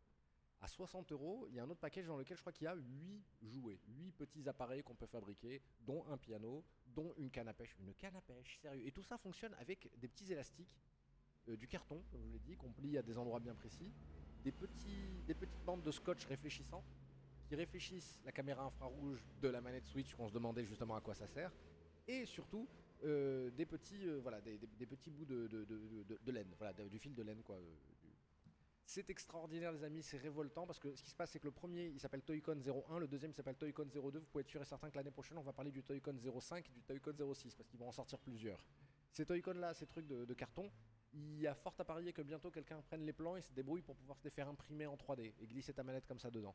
Évidemment que les manettes Switch c'est pas très solide, donc ça risque de casser facilement et je vous le garantis, vous allez casser. Il y a un certain d'entre vous qui vont casser des manettes Switch avec du Nintendo Labo, mais moi y a rien de, j'ai j'ai jamais vu quelque chose d'aussi enthousiasmant depuis des années. Pourtant je suis le jeu vidéo de très très près. Depuis le motion gaming, il y a rien d'aussi hallucinant qui peut donner une dimension nouvelle à la console parce que en plus le plus beau c'est que la Switch comme elle est toute petite, on la glisse des fois dans l'espèce de contraption qu'on construit la petite maison, le petit piano, le petit ceci. Et donc récupérer un piano pour moins de 60 euros, même s'il est en carton, moi je dis bravo. Bah, c'est pas un concept qui a été plus ou moins qui, a- qui existait déjà sur Wii, sur Wii U avec les euh, avec des objets en plastique où Ouais, mettre la trop- etc. C'est Voilà. pas earth friendly, copain, là c'est du carton, c'est recyclable quoi. Moi personnellement, bon, euh, Nintendo, bon, il y a du, va dire du success story comme il y a eu euh, des fois, euh, des choses qui n'ont pas marché, des fois c'était de bonnes idées. Bon, personnellement, euh, je parle en connaissance de cause dans le sens où déjà je suis pas la cible. Clairement, c'est la cible est destinée vraiment pour pour les enfants. Mais après moi, je sais pas, j'y crois moyennement parce que j'y crois moyennement dans le sens où effectivement Nintendo des fois, ils ont, voilà, jusqu'à maintenant, ils avaient annoncé la Switch pour, pour euh, avoir les mêmes résultats que la Wii, malgré le, la. Ils ont écourté la vie de la Wii U surtout. Voilà, ça la- n'allait pas. Euh, voilà, après, moi, j'y croyais pas. Et pourtant, ils ont assuré dans ce excuse-moi, ils ont créé la Switch pour changer de paradigme. Parce que là, ils sont passés sur des processeurs mobiles. Euh, ils l'ont annoncé il y a des années, leur plus grand ennemi, c'est Apple aujourd'hui. hein. C'est Ah, plus Sony et Nintendo. non, c'est Sony et Microsoft. Ah, je la fais Ah, encore, cette c'est- la base, mais parce qu'ils ont changé. Ils sont allés plus dans le casual gaming, euh, plus ou moins. Ils l'ont toujours été au final, non? Pas forcément, c'est vraiment la Wii. C'est-à-dire qu'à un moment, c'était moitié-moitié, on va dire, parce qu'avant, le gaming, euh, euh, c'était, ça- restait une niche, euh, que ce soit une niche, on va dire, pour les consommateurs directs. Quand je parle consommateurs directs, c'est-à-dire, c'est pas les enfants, c'est-à-dire c'est vraiment les parents qui vont acheter pour les enfants. Après, les jeunes ados, les ados, allaient plus sur du PlayStation 1 parce que ça se voulait plus mature, du moins l'image, l'image se voulait plus mature. Euh, la Wii U, bon, euh, je l'ai aussi, hein, genre, moi je suis un bah fan voilà. de Nintendo. Non, non, je suis un fan de Nintendo, c'est pour ça que je te dis que, euh, bon, euh, on s'est fait un peu, bon, je crois que tu vas biper, on s'est fait un peu baiser quand même.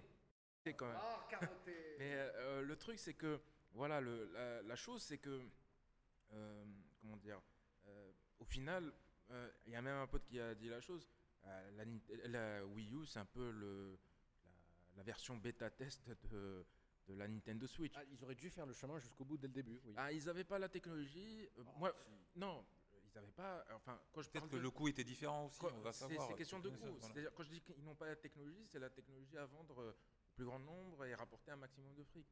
Euh, bon, euh, il y a eu du très bon qui s'est pas bien marché, qui n'a pas bien fonctionné.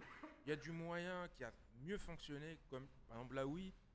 Effectivement, c'était du casual gaming. Euh, ça s'est bien vendu. C'était pas forcément du hardcore gaming, mais le problème, c'est que le casual gaming, c'est à court terme, qu'on le veuille ou non. C'est euh, et comme tu l'as dit, c'est Apple qui a récupéré le casual gaming parce que effectivement, entre jouer euh, plusieurs heures sur son phone à, à- Ça, c'est en 2009 que Nintendo dit ça. Non, non, c'est- une réalité. C'est-à-dire même après, voilà, il y a des gens qui peuvent acheter un téléphone à 500 euros euh, qui fait tout. C'est une machine qui fait tout maintenant. Euh, pour acheter un jeu à 1 dollar euh, comme Angry Birds, qui maintenant peut-être est gratuit carrément. Des fois, il y a des jeux gratuits. Euh, voilà, c'est sans prise de tête, ça se joue, il n'y a pas besoin de mettre câble quoi que ce soit. Ça se télécharge vite fait, vive la technologie et tout. Contre une Wii où il faut tout brancher, tout faire bouger, faire bouger les meubles, etc. Donc forcément, en termes L'espèce de cap- barre de capture infrarouge, c'était n'importe quoi. ben, après, bon, ça se remplacé avec le- la manette, tu la manette euh, classique, tu l'as branchée. Après, bon, parenthèse fermée par rapport à ça. C'est juste que moi, j'y crois pas au Nintendo Labo, dans le sens où, voilà, c'est ce qui, ce qui me saoule, c'est que c'est, du carton banal. Enfin, après, bien sûr, il y a des dessins, mais au final, au final, si vraiment quelqu'un veut troller sur Internet, il va juste euh, chez un mec qui vend du carton, il fait lui-même les plans. Peut-être même il va faire un meilleur dessin que le truc. Ça m'étonnerait. On sait jamais parce qu'au On peut final, même utiliser un matériau, final- un plus solide.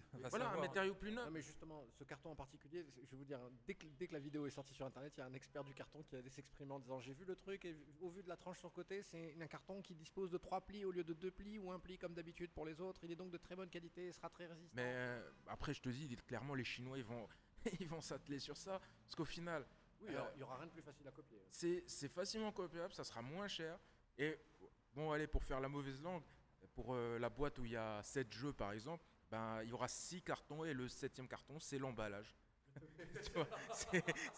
C'est- aussi simple que ça. Et après, ils vont te dire, mais non, c'est pour l'écologie, les amis. Donc forcément, euh, Donc, euh, man- mange ton emballage. Non, euh, voilà, moi je suis pas la cible, donc je peux pas, forcément, je vais pas investir dessus. Il y aura forcément des grands-parents qui vont acheter ça pour leurs petits-enfants, ça va de soi, parce que voilà, ils se disent c'est le truc à la mode. Il y aura toujours un vendeur qui veut faire des chiffres par rapport à ça pour euh, vendre euh, ça.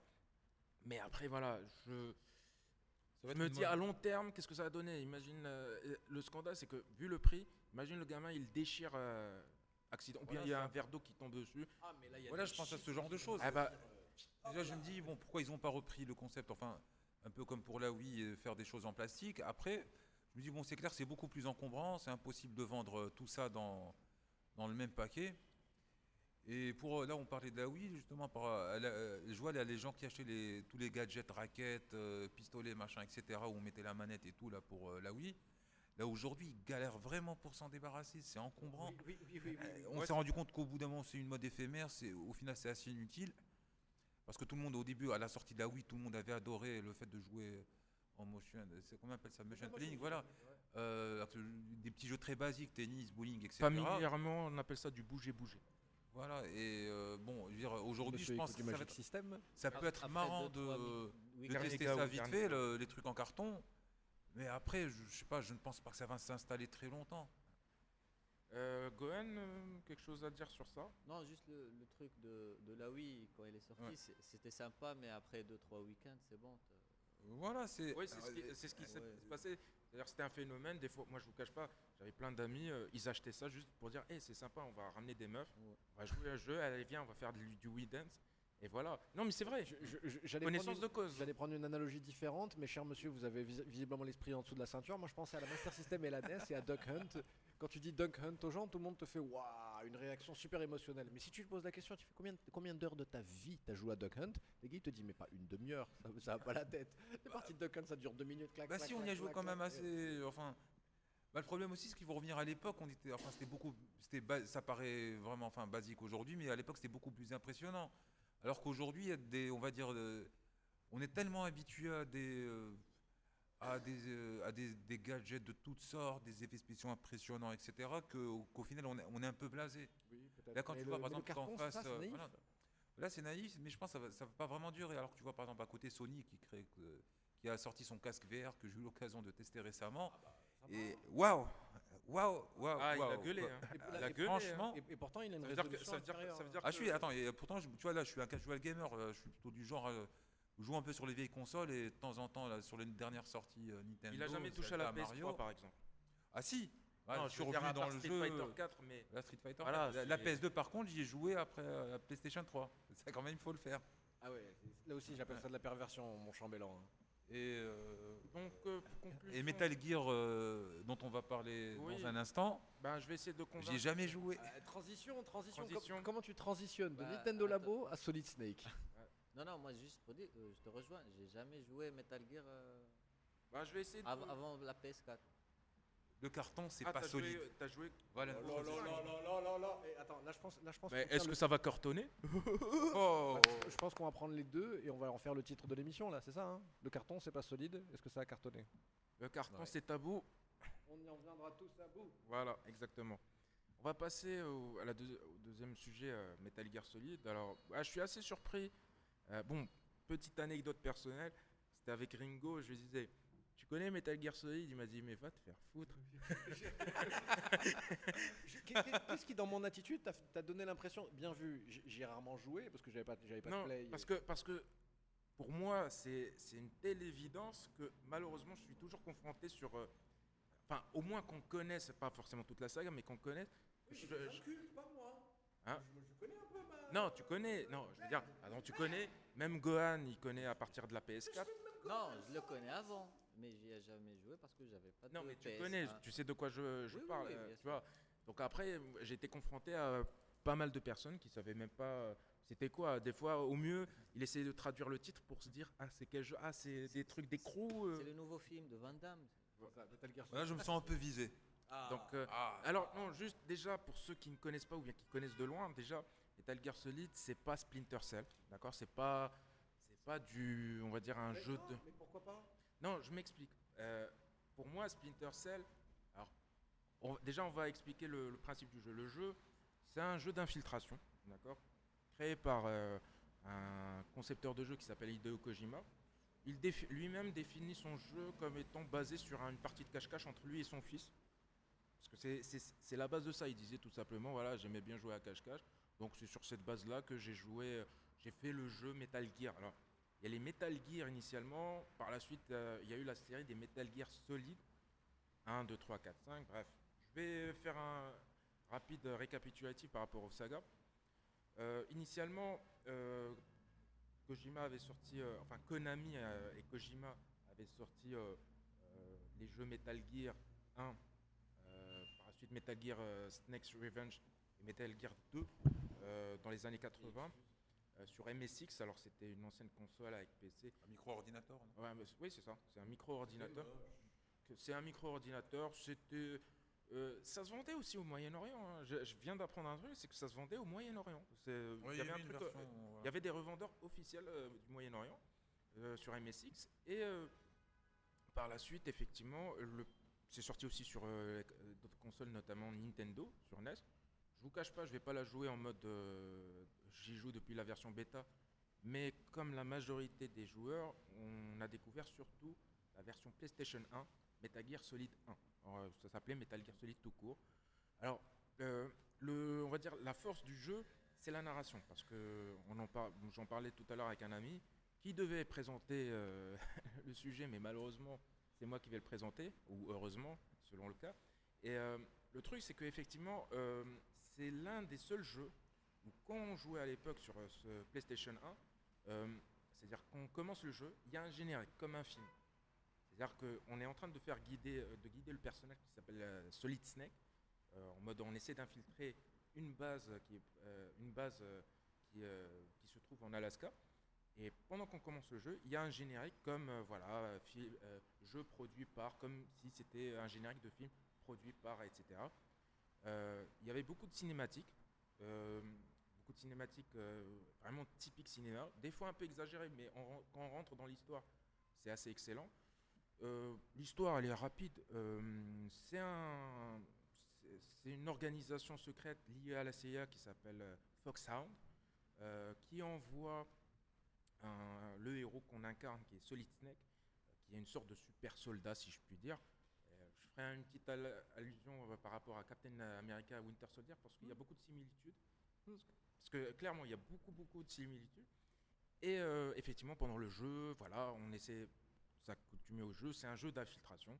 On peut soit en mode faire comme cache-cache, c'est-à-dire on se met derrière le euh, l'ennemi, on l'étrangle, on le on cache Un le peu corps. la Hitman. Euh, ben, Hitman, c'est c'est lui aussi un jeu d'infiltration, effectivement. Euh, sauf que Hitman, on tue, ou bien on tue essentiellement. Euh, là, on a le choix. Tu peux tuer. Après, à la fin du jeu, si par exemple, je dis comme ça, il y a des défis. Si tu peux faire euh, une infiltration totale, c'est-à-dire que tu n'as contact avec personne. Et des fois, tu as, un score élevé juste pour le défi, comme tu peux faire à la facile, c'est-à-dire tu vas, tu les tues derrière, ou bien Tout ou bien tout simplement, tu prends ton flingue, tu, tu- tu choisis la façon dont tu veux jouer pour introduire le truc. Après, y a beaucoup de références cinématographiques. Donc déjà, la première, la plus évidente, c'est le personnage qui s'appelle euh, Solid Snake. C'est une référence à Snake Plissken, euh, le personnage de, euh, de, de Escape from LA, Escape from New York, de John Carpenter. Voilà, Carpenter Et Kurt Russell. Kurt Russell, et surtout que il y a une anecdote par rapport à ça. Alors, bien sûr, le jeu est excellent. Euh, pour les plus vieux qui ont découvert ça à l'époque, en 98, il y avait même un- une démo euh, dans le magazine Joypad. La plupart ont découvert à travers ça. Il y avait une démo du premier, premier stage. C'était euh, assez bluffant. C'est-à-dire qu'en gros, au final, la PlayStation, on la voyait au-delà euh, au-delà euh, d'une simple console. On, on passait à autre chose, comme pour les Resident Evil 2. On passait à autre chose. Là, là- là, tu transcendes un peu ce que- ce que- ce qu'elle était. Elle lisait pas de VCD, elle, tu vois, elle lisait Non, de la non. musique. Mais C'est- c'est- en C'est-à-dire revanche, l'expérience cinématographique dans le jeu vidéo, là, d'accord, oui. Non, justement, c'est parce que maintenant, par exemple, quand on dit qu'un jeu vidéo est semblable, voire supérieur à un film, euh, c'est pas faux parce que c'est l'une des majorités des productions se passe comme ça. À l'époque, c'était très rare, surtout que ça avait une implication comme une série télé ou bien un film. Donc c'était assez intéressant. Et pourquoi je faisais l'allusion à Splinter Cell et à, par exemple, euh, je sais pas, d'autres jeux de guerre, d'autres Navy Seals, des choses comme ça? Tout simplement parce que, effectivement, euh, parce qu'à un moment, pour vous dire, dans la saga, il y a un vampire qui apparaît. Donc euh, allez chercher le- l'erreur. Oh oh. Ah Oui, il y a un erreur. Bon, après, il y a une explication, mais il y a clairement euh, Kojima un jour, il s'amène chez, chez l'un des. En gros, c'est un de ses acolytes qui est euh, euh, Yoshi Shinkawa. C'est le Kara designer. C'est-à-dire, c'est celui qui euh, dessine, on va dire, créer les personnages. Il lui a dit, voilà, un jour, euh, il s'amène, il lui dit, euh, fais-moi un vampire. Et lui-même, il dit, ouais, quand il me l'a dit, euh, je ne savais pas s'il était sérieux ou pas. Effectivement, il y avait un vampire dans le Metal Gear Solid 2. Euh, pour faire euh, bref, parce que effectivement, pour, euh, pour vous expliquer la chose, c'est que il y a eu un Metal Gear Solid 2 qui sortait sur PlayStation 2. C'était parmi les early games, c'est-à-dire dans le sens où c'était pas la, la pre- c'était un- pas le line-up. Oui, mais c'était un système seller quand même. Non, mais c'était-. En gros, voilà, il y avait une démo, parce que ça fonctionnait avec les systèmes de démo. Euh, pour la sortie de Zone of the Enders, qui a été créé aussi par Kojima, il y avait une démo, euh, euh, le fameux tanker, c'est-à-dire qu'en gros, euh, c'est les premi- on va dire, c'est une bonne heure de démo technique, c'est-à-dire on pouvait jouer pendant une bonne heure à la démo. Et effectivement, à un moment, il y a un cliffhanger et ils vous disent la suite dans le jeu qui va sortir prochainement. Il est doué pour ça. Il Il est doué, c'est-à-dire que en termes, il, jou- il jouait bien, la tension. Il, jou- il jouait déjà avec, euh, parce que c'est ça l'important du jeu, parce que même dans Metal Gear Solid 1, euh, parce que le- la force du jeu, pourquoi, euh, pourquoi je dis que c'est effectivement c'est différent d'un jeu, c'est pas un simple jeu de guerre, parce que c'est ça dépasse, j'ai envie de dire, ça casse le quatrième mur, si on peut appeler ça comme ça. Oui, oui, plusieurs reprises au Tacon qui parle directement. Ben, par exemple, il y a un boss tout simplement, c'est euh, Psychomantis. Euh, par exemple, on se bat contre lui. euh, un, un exemple, euh, il y a l'écran qui devient noir, et à côté, dans les télésoniques, quand il y a l'écran noir, il y a le numéro de la chaîne et il y a euh, S vidéo, sortie vidéo. Et là, il y a des fois, il y a cet écran noir qui apparaît, il y a écrit S idéo, comme Hideo Kojima. En gros, c'est Psychomantis qui nous, qui nous parasite euh, l'image, par exemple. Donc du coup, et il devinait, il devinait effectivement, à la fois il devinait euh, nos, nos mouvements, et il y avait un- une autre particularité, c'est que, la, parce que en gros, euh, c'était l'avènement aussi de la manette euh, DualShock, c'est-à-dire avec les, les trucs analogiques. Et, euh, et en gros, d'une part, le psychomantis, il pouvait lire le contenu de, de ta carte mémoire. C'est c'est énorme ça. Et il te dit, ah, tu as joué à Sudoku. Ah, t'as joué, t'as joué à Sudoken, t'as T'as ah, un jeu Konami, quoi. voilà tous les jeux Konami. Ah, tu et petite anecdote pour le pour euh, la le remake de la version GameCube, il dit Oh, you're playing Legends of Zelda. Euh, bien, you like. Non, mais, toi, ça a dû te rendre dingue, toi, ça, non? Ouais, non, mais c'est. Bon, après qu'on connaît la combine, on sait comment ça fonctionne, c'est dingue. Et tu dis Putain, mais il me parle et tout. Et en plus, il te dit Pose la manette. Et là, tu découvres que la manette, elle peut vibrer. À l'époque, c'était inédit. C'était l'un des premiers jeux qui pouvait faire vibrer une manette. C'est dingue. Enfin, vraiment, genre, je vais faire bouger la manette de devant, de derrière. C'est énorme. Et euh, voilà. il vois- faut vraiment se remettre à l'é- Tu vois, quand je vous imaginer propose de faire ça avec. Nintendo Labo, t'es blasé, t'as pas envie, t'aimes pas. Ah, justement, c'est on passe de ça à du carton. Mais pour, bien sûr, je vais pas vous raconter chaque jeu.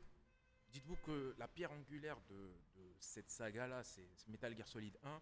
Il y a eu un 2 avec un autre cliffhanger. Je vous invite à découvrir parce que effectivement Sur PS2 sur PS2 et on découvre que on, on incarne un autre personnage après euh, la démo. Après- je dis pas lequel, mais on incarne. Le jeu, il a 15 ans. Il a, il a, je crois, il a plus. euh, Je crois, il a 18 ans, quelque chose comme ça. Mais C'est sorti en 2000. euh, PS2. 2000, euh, 2002, donc il a 16 ans. hein. 16 ans, ouais, ouais, ouais, ça nous rajeunit pas. Et euh, il y a un Metal Gear Solid 3 qui se veut une sorte de prequel, où on découvre les origines d'un soldat légendaire. C'est là où je veux en venir aussi. Euh, parce que, effectivement, euh, bien sûr, il y a eu le 4. Alors, le, le 3, il est sorti sur euh, PlayStation 2. Le 4, il est sorti en début de vie de la PlayStation 3.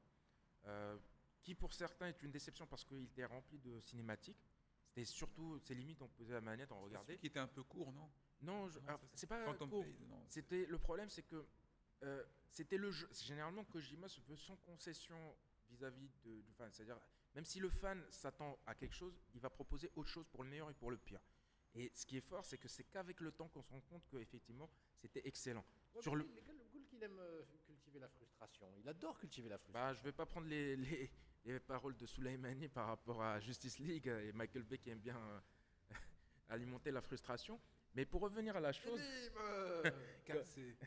Et en l'occurrence, voilà, c'est euh, et euh, au final, il y a eu euh, le fameux épisode du Final, euh, du, Final- du Metal Gear Solid 5 sur euh, PlayStation 4. Bon, euh, ça c'est malheureusement plus connu par rapport au déboire qu'il y a eu avec euh, Konami et Kojima. Euh, voilà, c'était plus un une drama movie qu'on Konami a mal géré la sortie de Kojima. Un, un bonhomme qui a fait autant pour toi, tu le laisses partir avec les honneurs et tu le félicites. Bah. Il l'empêche de, gagner, de récupérer son prix au Video Game Awards. Oui, c'est une cérémonie de merde, merdique organisée Voilà. par un collègue. Encore, oui, mais on voulait, on voulait le remercier pour toute son œuvre et surtout ensuite, tu lui fermes Silent Hill, quoi. Non, mais c'est- ça le problème, c'est que après bon, euh, le Silent Hill. Et l'histoire nous a prouvé raison. Metal Gear Survive est sorti, c'est une merde. Euh, Metal Gear Survive, c'est c'est une connerie parce que Il y a plus Kojima derrière, non? Non, juste, Ah, non, euh, non, C'est justement. le Fox Engine Parce qui l'a mis des années pour à déployer, expliquer- mais Pour expliquer à Karim, c'est en gros, voilà, euh, Konami voulait changer, on va dire, son tes plan de, merci, son plan de re- rentabilité, bah ouais, c'est la vérité. Son- son- c'est la nature. Plan de rentabilité, c'est-à-dire dans le sens où voilà, ils voulaient surtout investir dans le- les jeux mobiles, parce que ça rapportait plus et ça consommait moins, on va dire. euh, voilà, Pachinko et tout. Euh, ils ont supprimé beaucoup de, jeux de leur line-up. Ils ont gardé juste euh, PES, euh, parce que c'était le plus rentable au niveau des jeux physiques. Mais alors, ils pouvaient s'arrêter là. Là, jusque-là, on peut dire, ouais, il y a une légitimité économique, malheureusement, même si l'art et la manière n'y étaient pas.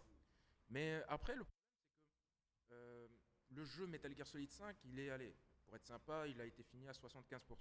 C'est un bon 75%, mais euh, voilà, malheureusement, peut-être on ne verra jamais les 25% de comment on va se clôturer. Et c'est un prequel. On les verra. Et s'ils ont essayé Survive, ils vont, ils vont essayer Bah, de sauver le. Ben justement, s'ils étaient intelligents, alors on va dire on s'arrête mais ils là. le sont pas.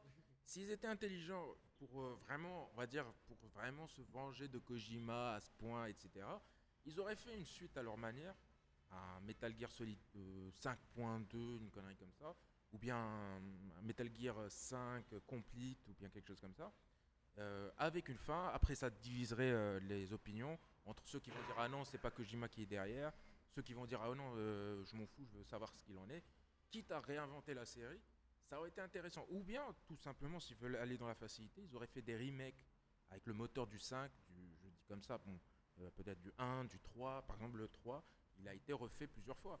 Euh, il a été refait sur 3DS, par exemple. Oui. Euh, il n'a pas marché parce que la maniabilité n'était pas au rendez-vous. Ils ont fait, excuse-moi pour aller dans ton sens, hein, mais ils ont fait un truc pire. Ils ont pris les séquences vidéo du 3 et ils les ont fait rendues dans le Fox Engine, ce qui fait qu'elles sont magnifiques. Elles Oui, sont à tomber par terre.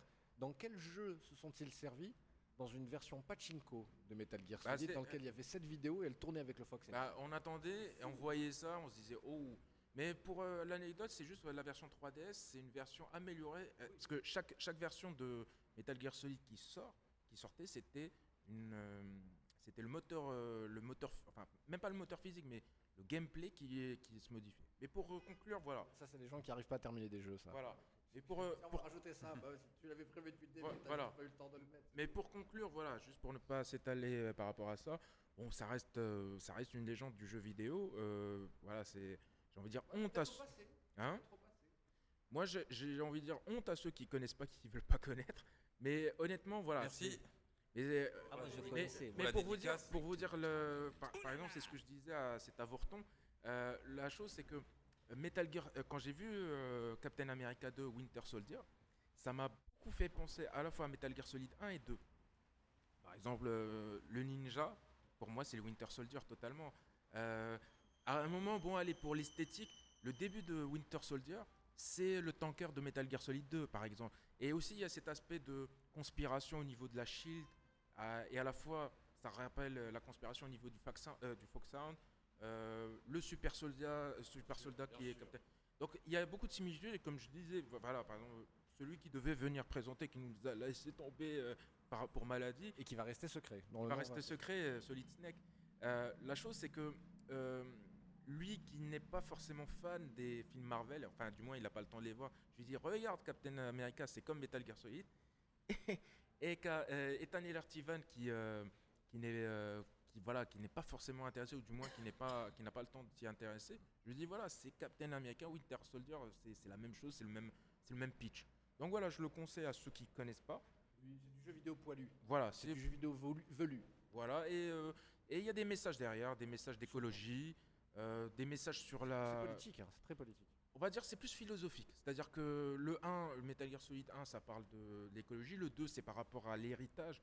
De manière générale, qu'est-ce que l'humanité peut laisser comme héritage par rapport à, la jeunesse, on va dire? Le 3, c'est sur les recettes de tapenade. Voilà, pas les pourquoi. tapenades. Donc là, ça m'intéresse. Voilà, les Ah, il fallait tapenades. trouver l'argument. Mais oui, voilà, voilà, c'est- Snake Eater, ça parle de bouffe essentiellement. Voilà, C'est- ça peut- parle de bouffe. euh, si tu veux survivre, mange des serpents. Si tu veux être un serpent, mange des serpents. Tu vois, c'est. Alors, la tapenade de serpent, c'est très très bon. Vous mangez ça, c'est avec du piment d'Espelette, c'est délicieux. un peu d'humour ne fait pas de mal. Mais voilà. Mais voilà. Grosso modo, voilà, c'est une saga qu'il faut connaître. euh, et mine de rien, il n'y a que 5 épisodes. Je parle même pas des Metal Gear euh, annexes qui sont à la fois des suites et des hors-série. Et voilà, c'est c'est une saga que je recommande à tout le monde. Donc voilà, Allez, on, va- on- on- on va clôturer les amis, j'ai envie de vous proposer un petit quiz Metal Gear, qu'est-ce que vous en pensez Rapide, flash éclair. bah, il y a deux avortants qui connaissent pas. Ah bon Bon bah Ah, euh, voilà. bon, on va essayer quand même, c'est pas grave. Allez, euh, on commence avec la première question. Dans Metal Gear 1, quel état des États-Unis, dans quel état se trouve La Floride. Shadow Moses La mer noire. le, Neva- le Nevada, l'Alaska, le Colorado, la Californie. La Californie. La, la, la, la, la, ska. L'Alaska ou le. L'Alaska. Ah non, mais toi t'as moi, je passe mon tour. Toi, je sais comment tu as eu ton diplôme, toi. Bon, bah euh, très bien, ça fait un point pour Omar. Deuxième question, Euh, ça fait un point pour, euh, pour ABO, pardon. Euh, dans MGS 1, quel ex... Dans, M- dans, dans Metal Gear Solid premier du nom, quelle espionne veut la perte de Solid Snake? Rose, Emma, Mei Ling ou Naomi? Mailing. Mei Ling, Myriam. Myriam-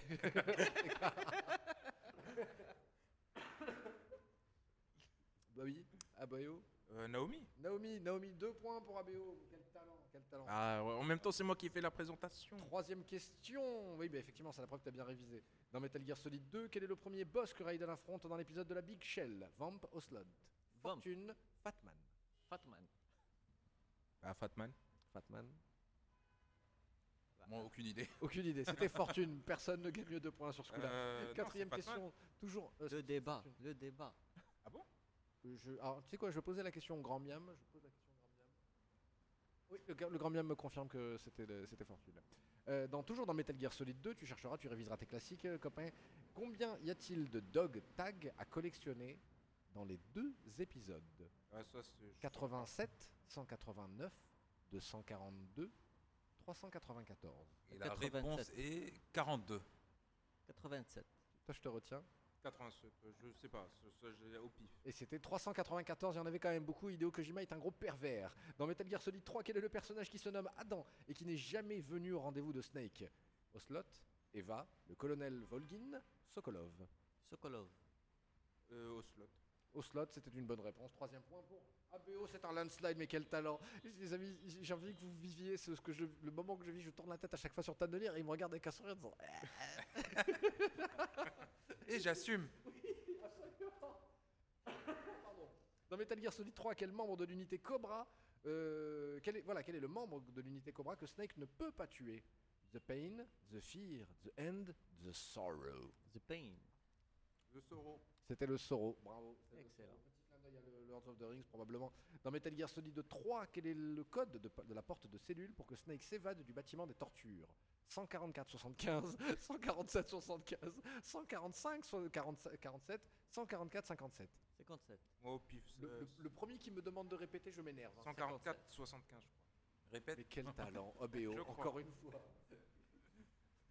Si je le répète, je me tords, je, je finis à l'hôpital. c'est-à-dire que je- Huitième question, dans Metal Gear Solid 4, quel emblème obtient-on après avoir réuni les 69 armes du jeu? Le poulpe, le pigeon, Foxhound ou le Little Grey Le pigeon. Donc Sound, je crois. Je- je- J'ai jamais atteint, mais je crois que c'est C'était ça. Little Grey, c'est un scandale. Merci Gohan de participer à chaque fois. Tanonir, on te rappelle la règle du jeu, tu as le droit de participer. Euh, neuvième question, Metal Gear Solid 4, qui déclare sa flamme à Meryl, Otakon, Akiba, Raiden ou Jonathan? Akiba. C'est une excellente réponse de Gohan Point Enfin. marqué de Gohan, l'obstination paye Dixième et dernière question, là c'est l'Ultra Banco. Ok, c'est le hyper ultra banco. Celui qui répond à cette question gagne tout. C'est ça ce qu'il était en train de jouer à de dire comme stratégie tout à l'heure. Il ne fatigue pas et il attend le dernier virage comme, comme Morsley. C'est ça? Je crois que c'était Morsley qui faisait ça dans l'athlétisme. Euh, le dernier virage et bam ensuite. Dans l'acte 2, Amérique du Sud, Snake affronte-t-il? Screaming Mantis, Raging Raven, Laughing Octopus ou le Crying Wolf Mantis. Vous pouvez répéter la Mantis, question Mantis.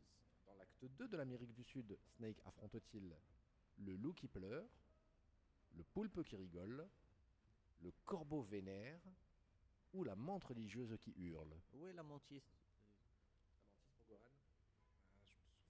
Moi, le loup euh, qui pleure, c'est ça? C'est pas l'octopus en tout cas. Je... Non, le loup, non. Le corbeau, le loup, le poulpe, la menthe religieuse. La menthe, je crois. Et c'est un chou blanc pour tout le monde, tout le monde a perdu, car oui, chers amis, c'est ça la morale de Metal Gear, tout le monde perd dans ce jeu. Personne ne gagne, même, même Kojima il gagne pas à la fin. Bien, on clôture comme ça et on va parler de Tezuka, je suis très content. Je suis très content Ah, que, voilà. que nous ait rejoint et pour nous parler justement de ces- d'un de ces auteurs que je connais très peu en fait. Je suis très peu Bah, familier de bah, Tezuka. justement, en fait, Osamu Tezuka, euh, qu'on appelle euh, au Japon le, le- le père du manga moderne, le, dieu, du manga. le dieu, non, voilà, dieu. le dieu du manga. Et qui, aussi, enfin, qui a aussi révolutionné l'animation japonaise, on en parlera peut-être une autre fois. Bah, tout le monde le connaît, tout le monde en parle, tout le monde l'adule. Et au final, on ne connaît pas vraiment, peu de monde connaît vrai- vraiment son œuvre. D'une part, il y a, on va dire, euh, une peut-être euh, une méconnaissance due au fait que c'est un auteur qui est mort bon, en 80, au début des années 90, en tout cas vers 1990. Donc du coup, son œuvre ne, fait naturellement plus l'actualité. C'est un classique, avant tout. Et euh, au niveau de l'édition, comme il y a eu comme un catalogue énorme, il a, fait- il a dessiné plus de quoi, il a près, près de 700 titres. C'est énorme, c'est euh, incroyable. Quoi. Euh, ça a été dur de tout rééditer et euh, certains titres ne sont pas accessibles parce qu'ils n'ont pas rencontré le succès euh, qu'on attendait, etc. Donc Et voilà. Donc, avait et là, justement, euh, là, pour fêter les 90 ans de, de la naissance d'Osamu Tezuka, euh, certains, au, Ja- bon, au Japon, on réédite pas mal de titres, et en France aussi. Là, par exemple, euh, l'éditeur euh, Tonkam Delcourt, associé à Soleil Manga, vont rééditer de nombreux titres cette année, à commencer par l'histoire des trois Adolphes et Ayako dès ce mois d'avril. Alors, euh, avant de vous parler de ces titres, euh, je vais faire une brève présentation de Tezuka pour ceux qui ne connaissent pas, parce que l'époque qu'il avait, euh, allez, disons que l'époque euh, où il a vécu, sa jeunesse, etc., a beaucoup influé son œuvre. Donc voilà, Osamu Tezuka donc, est né en 1928 à Osaka, si je ne dis pas de bêtises. Euh, dès sa jeunesse, il faisait du dessin. Bon, comme donc, le Japon 1928, là, euh, dans les années 30 et 40, bah, le Japon a connu la guerre. La Grande Guerre qui a commencé enfin, en 1936 euh, en Asie qui s'est finie par une défaite euh, humiliante, surtout pour un pays, euh, disons, euh, très attaché à, à- à son histoire, à son honneur, etc. Et un pays qui avait l'ambition d'être le, le- le patron de l'Asie du Sud-Est, qui voulait Voilà. régner sur toute l'Asie. Donc du coup, bon, c'est quelqu'un qui a vécu, euh, dès qu'il a pris conscience du monde, etc., vers, euh, quand il a 7-8 ans, etc., bah, il, vivait, il voyait un, un pays en guerre.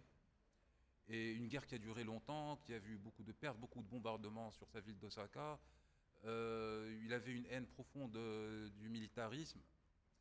Et puis pour, euh, pour finir tout ça, bah, il y a eu le traumatisme des bombes nucléaires larguées sur Hiroshima et Nagasaki qui a traumatisé les Japonais pendant des décennies, qui a fait beaucoup de pertes directes, indirectes, avec des nombreuses personnes qui sont mortes de maladies.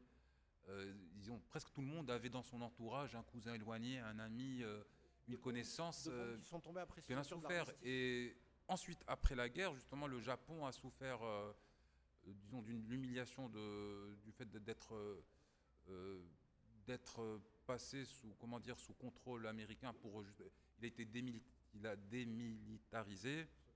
Il y a eu une, une grosse crise économique qui s'en est suivie. Il y a eu beaucoup de, disons, beaucoup d'é- d'éléments qui ont amené les, les Japonais de cette époque à être, euh, voilà, à la fois traumatisés, profondément marqués. Et donc là-. Donc voilà, il faut se dire que Osamu Tezuka a passé ses 20, 25, 30 premières années à une époque où, où la vie n'était pas facile au Japon. Et donc ça, on le retrouvera très souvent dans son œuvre. Et il, est, il était médecin. Voilà, il a fait des études de médecine et ça, euh, ça on le retrouvera dans un autre de ses mangas, Black Jack. Blackjack, ouais. Voilà. Même dans Blackjack, Mais donc- euh, il y a des fois des caméos où il apparaît en tant que euh, pro- euh, docteur euh, Tezuka. Donc voilà, donc là, enfin, quand on parle de Tezuka, je pense qu'on peut vraiment passer des heures, des dizaines, des centaines d'heures à en parler. C'est un sujet quasiment infini, donc on essaiera de se concentrer pour l'instant sur les deux œuvres qui sont rééditées très prochainement, je crois dans, au courant du mois d'avril. Donc euh, si vous- il faut commencer à économiser les sous parce que ces deux œuvres valent Et vraiment le détour. Alors déjà au niveau du format, euh, Ayakos, euh, qui est sorti initialement en trois volumes, sera, euh, sera publié dans un volume unique, Donc un gros donc volume. un gros volume assez épais, je ne sais pas encore quel sera le format. Ah, sûrement Mais en tout cas, il à faut 30 ça, euros, je crois, sûrement. quelque chose dans, il faut s'attendre à, selon, je ne sais pas si les couvertures seront cartonnées, la qualité du papier, etc., mais ça devrait être assez cher. Ils vont faire sûrement comme pour Rainbow. En gros, ça va être du cartonné, mais Et pour, facile euh, d'utilisation. donc, et pour euh, l'histoire des trois adultes, c'est initialement sorti en quatre volumes qui faisaient chacun dans les 300 pages, il me semble, peut-être un peu plus. Et là, ça sera édité sous, sous forme de deux volumes euh, qui regrouperont l'intégrale du manga et qui sortiront si- simultanément. Donc ça, donc ça, euh, pour ceux qui comptent acheter la série, ils pourront tout avoir d'un coup. Et donc- je, suis en- je suis en train de voir à quoi ça ressemble à Ayako. C'est, euh, ça, ça a l'air d'être vachement frais, dis donc. Euh, alors, absolument pas. Ah bon Ah, c'est- c'est vraiment très glauque. euh, on en reparlera. Je- alors, euh, donc, euh, Tu vas parler. euh, on commence par Adolphe ou par voilà, Ayako les Adolphes. euh, les Adolphes euh, dans un Bon, premier voilà, on va, euh, bon, je vais commencer par parler de, l'histoire des Trois Adolphes, qui est un manga que j'avais, euh, dont j'avais fait l'acqui- l'acquisition il y a presque 20 ans. Voilà, à l'époque j'étais assez gamin et pourtant j'ai vraiment accroché. C'était complètement aux antipodes de ce que j'avais l'habitude de lire. euh, bah, tu vois, les Dragon Ball, Chevalier de Zodiac, euh, Nicky Larson, Dragon Quest, etc. Donc c'est la première fois, en fait, c'était l'une des premières fois que je découvrais euh, une histoire un peu plus approfondie qui n'était peut-être a priori pas destinée à des lecteurs, euh, à des adolescents, mais qui pourtant, voilà, je vois, enfin j'ai accroché directement, j'ai adoré. Alors l'histoire des trois Adolphes, comme le titre l'indique, c'est une histoire qui, disons, que c'est un titre qui parle euh, du destin commun de trois personnages euh, prénommés Adolphe. Le premier étant Adolf euh, Hitler, que tout le monde connaît, eh bien, je ne vais pas le présenter, et les deux autres étant Adolf Camille, un, un Allemand juif vivant au Japon, donc, dont le père était, était boulanger, et l'autre Adolf, qui est un jeune garçon également, qui s'appelle Adolf Kaufmann, un- dont le, père al- de père allemand et de mère japonaise, lui qui vit, euh, dont le père travaille en l'ambassade du Japon, euh, en ambassade pardon, l'ambassade d'Allemagne au Japon. Et puis, bon, euh, ces personnages-là ne sont pas vraiment les personnages principaux. D'ailleurs, il n'y en a pas vraiment. Si, on avait, si, disons que le personnage par lequel l'histoire commence et qui sera plus ou moins le fil conducteur, qui sera en quelque sorte le lien entre tous ces personnages, c'est Sohei Toge. Alors, Sohei Toge est un, est un journal, ça commence, est un journaliste japonais qui, euh, qui couvre les Jeux Olympiques de Munich de 1936. Alors là, il est en Allemagne, il reçoit un appel de son frère, je crois qu'il vivait là-bas et qu'il appelle, euh, lui, il faut que tu me rejoignes de toute urgence, euh, j'ai un document euh, vraiment important euh, dont, euh, dont il faut, il faut mettre toute la planète, il faut mettre, euh, comment dire, Le monde. il faut mettre tout le monde au courant de ce, de ce y a dans. Ce document qui sera le MacGuffin de son frère, euh, il le retrouve mort. Il essaye de, et donc là, il essaye, euh, forcément, il est affecté, il essaie de comprendre euh, ce qu'il y a autour de ça. Et donc là, pour ne pas spoiler, je ne vais pas rentrer dans les détails, etc. Donc, euh, disons l'histoire, à, partir de là, Sohei- alors quand Sohei Toge arrive à l'appartement de son frère, eh ben, il le retrouve mort.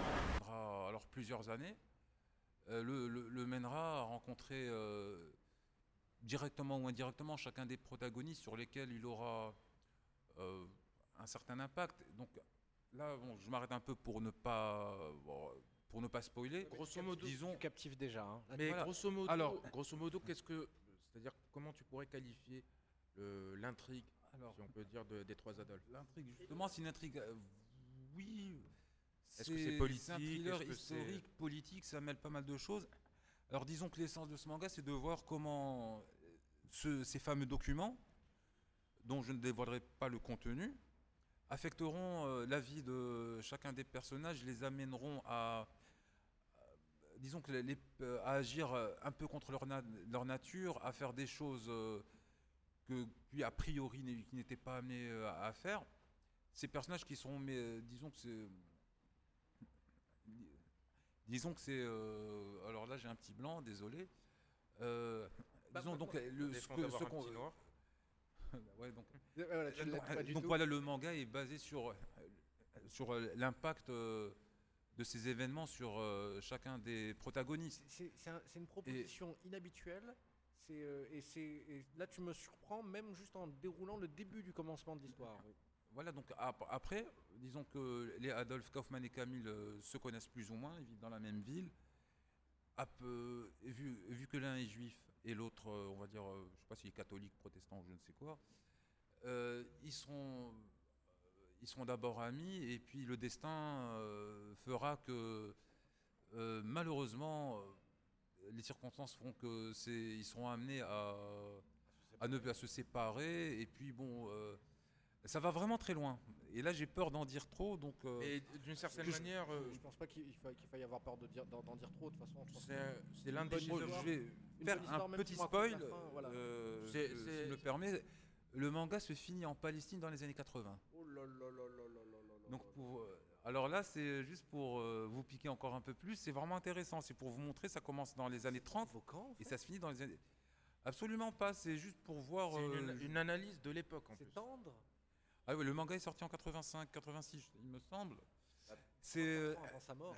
Hein. C'est vraiment passionnant. Disons que c'est l'un des derniers chants du signe de Tezuka. Voilà, c'est son dernier grand titre. Et euh, c'est- c'est un- c'est l'un des chefs-d'œuvre. Après, il y a eu des, des titres euh, connus comme, bon, bien sûr, tout le monde connaît Astro Boy. Euh, ça reste une, ça reste le Mickey Mouse. Oui, de- oui, oui. Voilà, oui. c'est parce que c'est ça. Mais- ou bien l'Astérix. Mais là, c'est un manga historique qui Oui. raconte juste ce qui s'est passé en fait. Voilà. Euh, enfin, oui, enfin, disons qu'il y a une partie. fiction- C'est de la fiction. Voilà, il y a une partie fictive, une partie, bah, mais qui se déroule dans, dans notre réalité.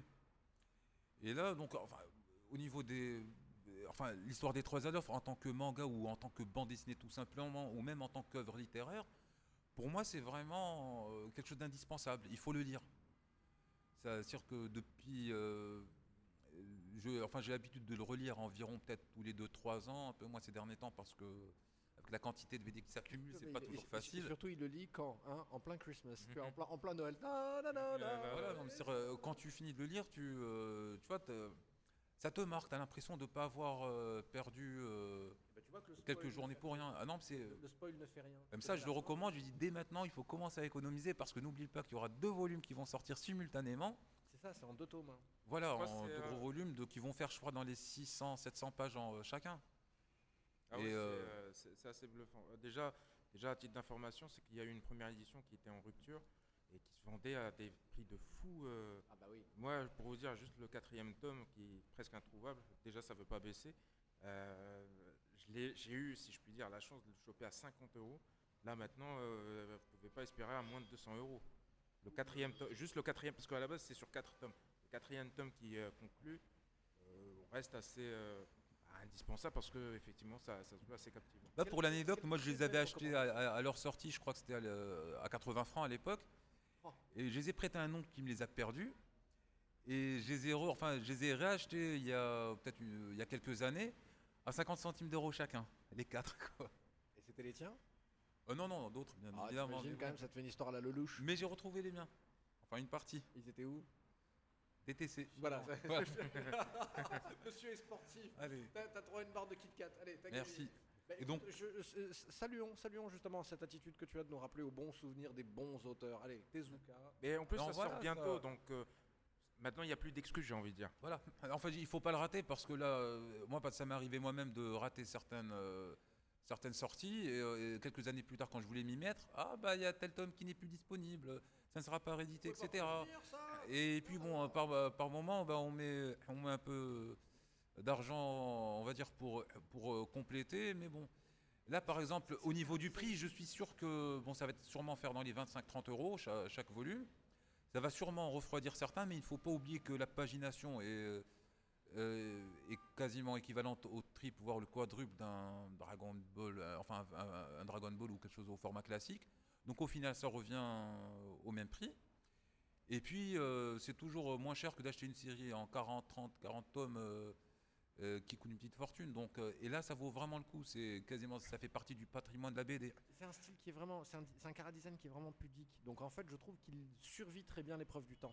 On peut le Oui, tout à fait. 5 Ouais. ans, 10 ans plus tard, ça passe crème. Voilà. Donc là, je pense que on va s'arrêter là pour euh, Euh, laisser un peu de temps à Yako. Et Ayako, en principe, bon, on va Voilà. dire, euh, c'est. euh, je te laisse la parole. Voilà, donc Ayako, euh, c'est un manga, je crois que, alors, si je ne dis pas de bêtises, il, était, il est sorti au Japon en 72-73.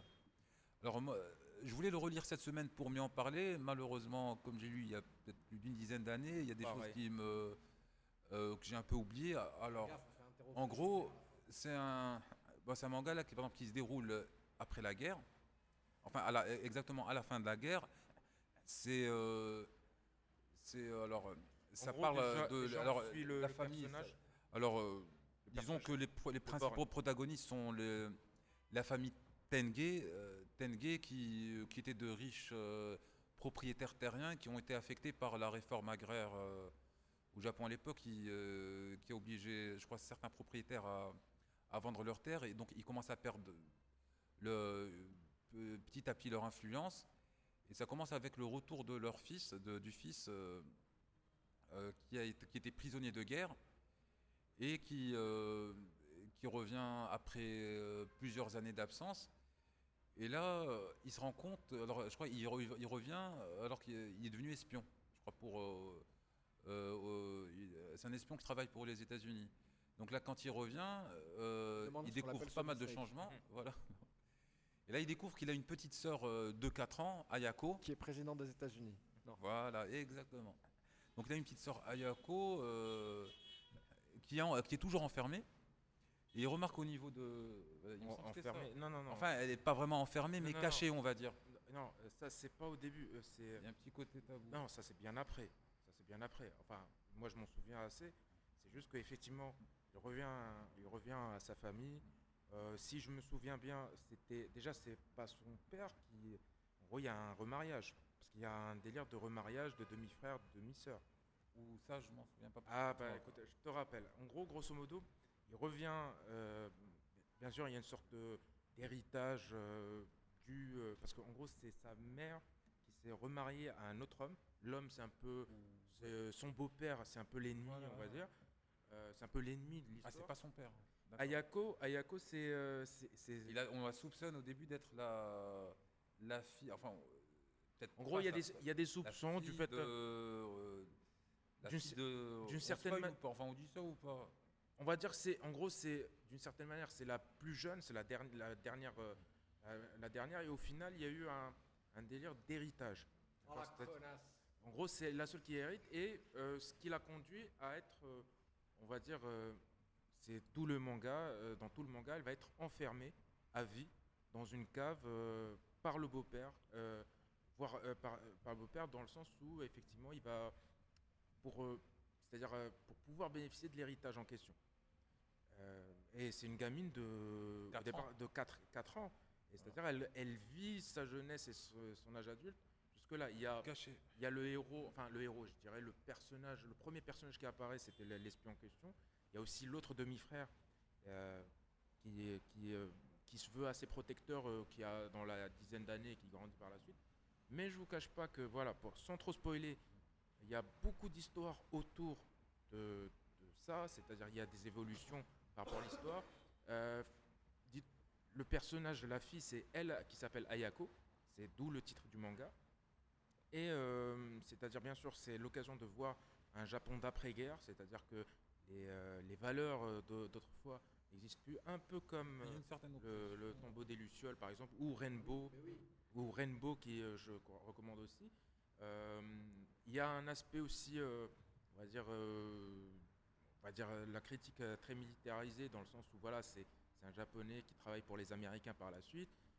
Il y a tout un délire d'héritage, de, on va dire, très drama familial et tout.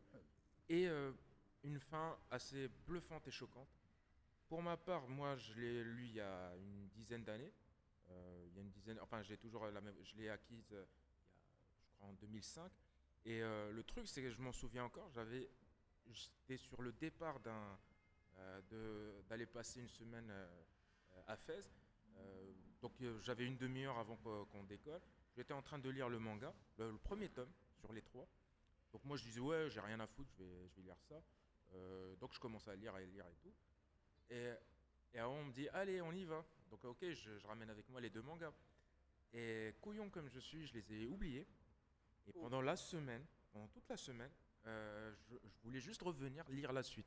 Je, m'en- je, c'est-à-dire c'est vraiment, c'est parce qu'il y a un cliffhanger énorme. Euh, c'est-à-dire parce qu'au final, Ayako, comment elle va évoluer dans le sous-sol, euh, qui va être son allié, est-ce qu'elle va sortir, si elle va sortir, parce qu'au final, imaginez une gamine qui ne sait pas, qui ne connaît même pas la, la vie urbaine, l'évolution qu'il y aura de, de- de- de- en gros, je crois que ça se, pa- ça se passait à Osaka aussi, ou bien à Tokyo, et euh, voilà, on, découvre après euh, l'évolution en question que voilà, c'est euh, cette évolution par rapport à, au Japon à travers les yeux d'Ayako. Mais je vous le recommande. Et, voilà. par contre, euh, plus pour un public averti, parce qu'il y a Voilà, des c'est vraiment glauque. C'est Ah, c'est Ah, y très glauque et mais pourtant le disons que est c'est toujours aussi naïf. il y a un climat vraiment très euh, Ah très malsain. Non, c'est, euh, ça, ça se veut. disons qu'il y a beaucoup d'hypocrisie. Là, on sent une famille cache des choses. La euh, naïveté d'Ayako. Une famille qui se veut enfin avoir des valeurs, mais qui est hypocrite, euh, profiteuse. Est-ce que Personne ne peut faire confiance à personne. Tout le monde trahit tout le monde. Bon. On, enfin, on fait des choses vraiment, vraiment que- dégueulasses, immorales. euh. Est-ce est-ce que quand on lit Ayako, ça fait qu'on lit Blackjack différemment ensuite? Euh, Euh, non, disons- non, disons que- enfin, Non, ça c'est différent parce que le- Blackjack c'est beaucoup plus léger quand même. on va dire. Oui, disons, mais est-ce qu'on est qu'on réalise la gravité de Blackjack quand il essaie de nous la vendre? Moi C'est- personnellement, par exemple, Astro Boy, euh, effectivement, c'est des... parce que c'est, on est toujours, euh, on va dire, euh, tenté de dire que voilà, c'est la même chose parce que c'est le même cara design. C'est le cara design qui, qui peut être trompeur. Euh, par exemple, Astro Boy ou bien le Roi Léo se veulent vraiment pour un public euh, très jeune, Euh, même si on peut le Avec des thématiques assez. euh, Après Blackjack, après. Blackjack se veut plus adolescent, plus shonen, même si c'est pas réellement les codes du shonen Complètement, classique. complètement. Mais euh, c'est- c'est-à-dire qu'au au final, C'est pas du neketsu, mais c'est du shonen. voilà, c'est du shonen, c'est-à-dire que ça s'adresse plus euh, à l'adolescent type. Euh, là, je vais pas dire que c'est- ça se rapproche à du CNN. Avant, on va dire, euh, c'est, c'est pas du CNN pur, mais on pourrait la- l'approcher du CNN euh, tout simplement parce que, bon, euh, puisque vous, vous voyez, il y a du cul dans le truc. Et voilà, voilà. euh, Depuis tout à l'heure, vous me dites ouais, voilà. Non, il y a, il y a du cul, mais disons que voilà, c'est. Non mais non mais c'est- mais mais c'est pour, pour- je rejoins Tanner Steven par rapport au côté glauque parce qu'effectivement il y a cet aspect que voilà c'est un peu il y a une innocence euh, dans Ayako et au final le monde extérieur qui est devenu pourri aussi pourri que quelqu'un qui a été atomisé par euh, Nagasaki ou Hiroshima risque de la contaminer. Au final, il y a une fin énorme. Je ne dis pas plus. Mais vraiment, euh, de la même manière que les trois Adolphes, ça, il y aura une ressortie. Alors, Encore une autre question couillonne et j'arrête après. Il y a un feeling un peu Twin Peaks? Non? non, non. Bah Twin Peaks, ça se veut très fantastique, on va dire. Enfin, Ouais, mais c'est glauque aussi, Twin Peaks, c'est glauquissime quoi. on va dire que, allez, si on peut, Enquête, euh, truc chelou, hypocrisie, mensonge. On va dire que c'est. Euh, Ça non, pourrait- c'est je- beaucoup plus grave. Je dirais que, allez, pour être, euh, pour être marrant, euh, même si Ça ça va pas être vendeur, on va dire ça pourrait, la- ça pourrait être une, une histoire euh, typique marocaine, euh, dans le sens où, parce que actuellement, euh, au niveau de ce qui se passe, au niveau des terrains et tout et tout, c'est un peu dans ce sens. Après, sans rentrer euh, dans les délires politiques, mais voilà, c'est, ça se veut, euh, hum, comment, il n'y a pas, il y a, y a pas de comparaison réellement. C'est-à-dire qu'après, c'est, euh, on est happé par l'histoire. C'est-à-dire au départ, on se dit ouais, c'est une histoire un peu, euh, un peu bête, Voilà, mais on est happé. Justement, l'un des talents de Tezuka, c'est de conter les histoires euh, comme perso- personne d'autre ne sait le faire. Ça, on le retrouve ni dans le- la BD américaine, ni dans la, la BD franco-belge. Et euh, voilà, donc ça, c'est c'est du Tezuka, tout simplement. Et donc, je vous le recommande aussi vivement. Si vous devez faire un choix entre Adolphe, etc., gardez- prenez-en un en, en avril et gardez l'autre pour mai. Bien vu. Merci. euh, Mais prenez-les dans tous les cas. Et euh, on, va, on va croiser les doigts pour que voilà, on, a des remakes de, de grandes créations de Matsumoto en film 3D, euh, en image synthèse. On va, on va croiser les doigts pour que Tezuka récu- récupère le même traitement. Le, le dernier Astro Boy, c'était pas suffisant. Ah non, il n'y a pas eu d'Astro Du blasphème, quoi. Ah non, ça n'existe pas. Voilà, c'est ça. Euh, Donc cool. j'espère que prochainement on reparlera de Tezuka parce Il que faut- d'autres rééditions sont prévues pour juin. Alors ce sera euh, Bouddha et Barbara il me semble et d'autres pour septembre. Donc là on aura largement l'occasion de Et- revenir là-dessus. Et tu seras là la prochaine fois qu'on parle de Hellboy? Inch'Allah. Yes, c'est bon ça. Là, je, je- je- je- je veux voir du- de la confrontation Harryman, Tannelir. Cool. Est-ce qu'on est qu'on conclurait pas ainsi, comme ça, ce samedi soir, généreusement porté par nos, nos acolytes? Merci, au revoir. Voilà, merci, au revoir. Merci de nous avoir écoutés, merci de nous avoir suivis. On salue toujours l'Afro Sensei, Nabil. euh, toi- Afro Jérusalem. Toi-même, tu sais, Afro, laisse-moi tranquille. quoi. Afro Jérusalem. euh, Afro, tais-toi. Ah, ou- Afro Jérusalem. Afro, je C'est vais son jeter nom, des c'est son objets. nom. Je vais te jeter des objets contendants dans la figure. Mais t'es pourquoi content c'est Afro Jérusalem Jette-lui Batman. Voilà, jette-lui un bas. Hey, justement, le Funko Pop, et mon Dieu, ce que c'est cool. c'est Qu'est-ce que c'est mignon. qu'est-ce que à, c'est à mignon. ce rythme, il va arri- arriver avec un string euh, léopard. euh, string léopard. Parce que franchement, il ramène toute sa chambre. Panthère noire plutôt. Ouais, ouais, Voilà. ouais, c'est ça. Alors la semaine prochaine, il faudra qu'on parle de DC et des annonces Wonder Woman et compagnie. La semaine prochaine, on parlera évidemment de jeux vidéo de Walking Dead. Dis-moi. Et il faut pas oublier la sortie de la deuxième saison de Jessica Jones, le 8 mars. La merde. Journée Ah de la non. femme. Journée Ah de la non. femme. Tais-toi, toi, tais-toi. Non, non, c'est pourri, c'est pourri. Ouais, mais tais-toi, Béo. Non, mais parce que justement, tu n'as pas de cœur. Tu, ta ta vie n'a aucun Mais non, c'est c'est de la merde. Mais taisez-vous, monsieur, taisez-vous. Mais c'est. Je vais faire mon film Kunkraut si tu continues. C'est du caca, c'est du caca. Comme Tu t'auras pas à biper. Euh, monsieur, si vous n'aimez pas, n'en dégoûtez pas les autres, ok C'est c'est caca. Voilà. Donc euh, la- l'absence d'argument démontre bien ce que je disais. Sur ces bonnes paroles, rejoignez-nous sur Table Collector sur Twitter avec le handle euh, Triple caca, Jessica Jones. Mais il va se taire, mais je vais lui couper son micro en fait. Et donc ce qui, ce qui va se passer, c'est qu'on va aussi se retrouver très bientôt sur YouTube pour le live vendredi prochain. Vous nous retrouvez également sur le site internet, tout simplement, c'est plus simple, la collector, la tablecollector.com. Gohan, merci à toi. Merci à vous. ABO, toujours un plaisir, mais quel talent. Mais bravo. oui, merci. Merci encore de nous, a- nous avoir rejoints et d'avoir d'avoir fait le trajet de la petite centaine de kilomètres et, et bon retour sur Robot. Merci. Bon retour et quant à vous, chers auditeurs, soyez sages sur la route, pas de SMS au volant. Euh, voilà, euh, la fête mais raisonnablement, car euh, sans, comme vous le savez, la, la fête est plus folle. Stérilisez vos animaux et à la semaine prochaine. Ciao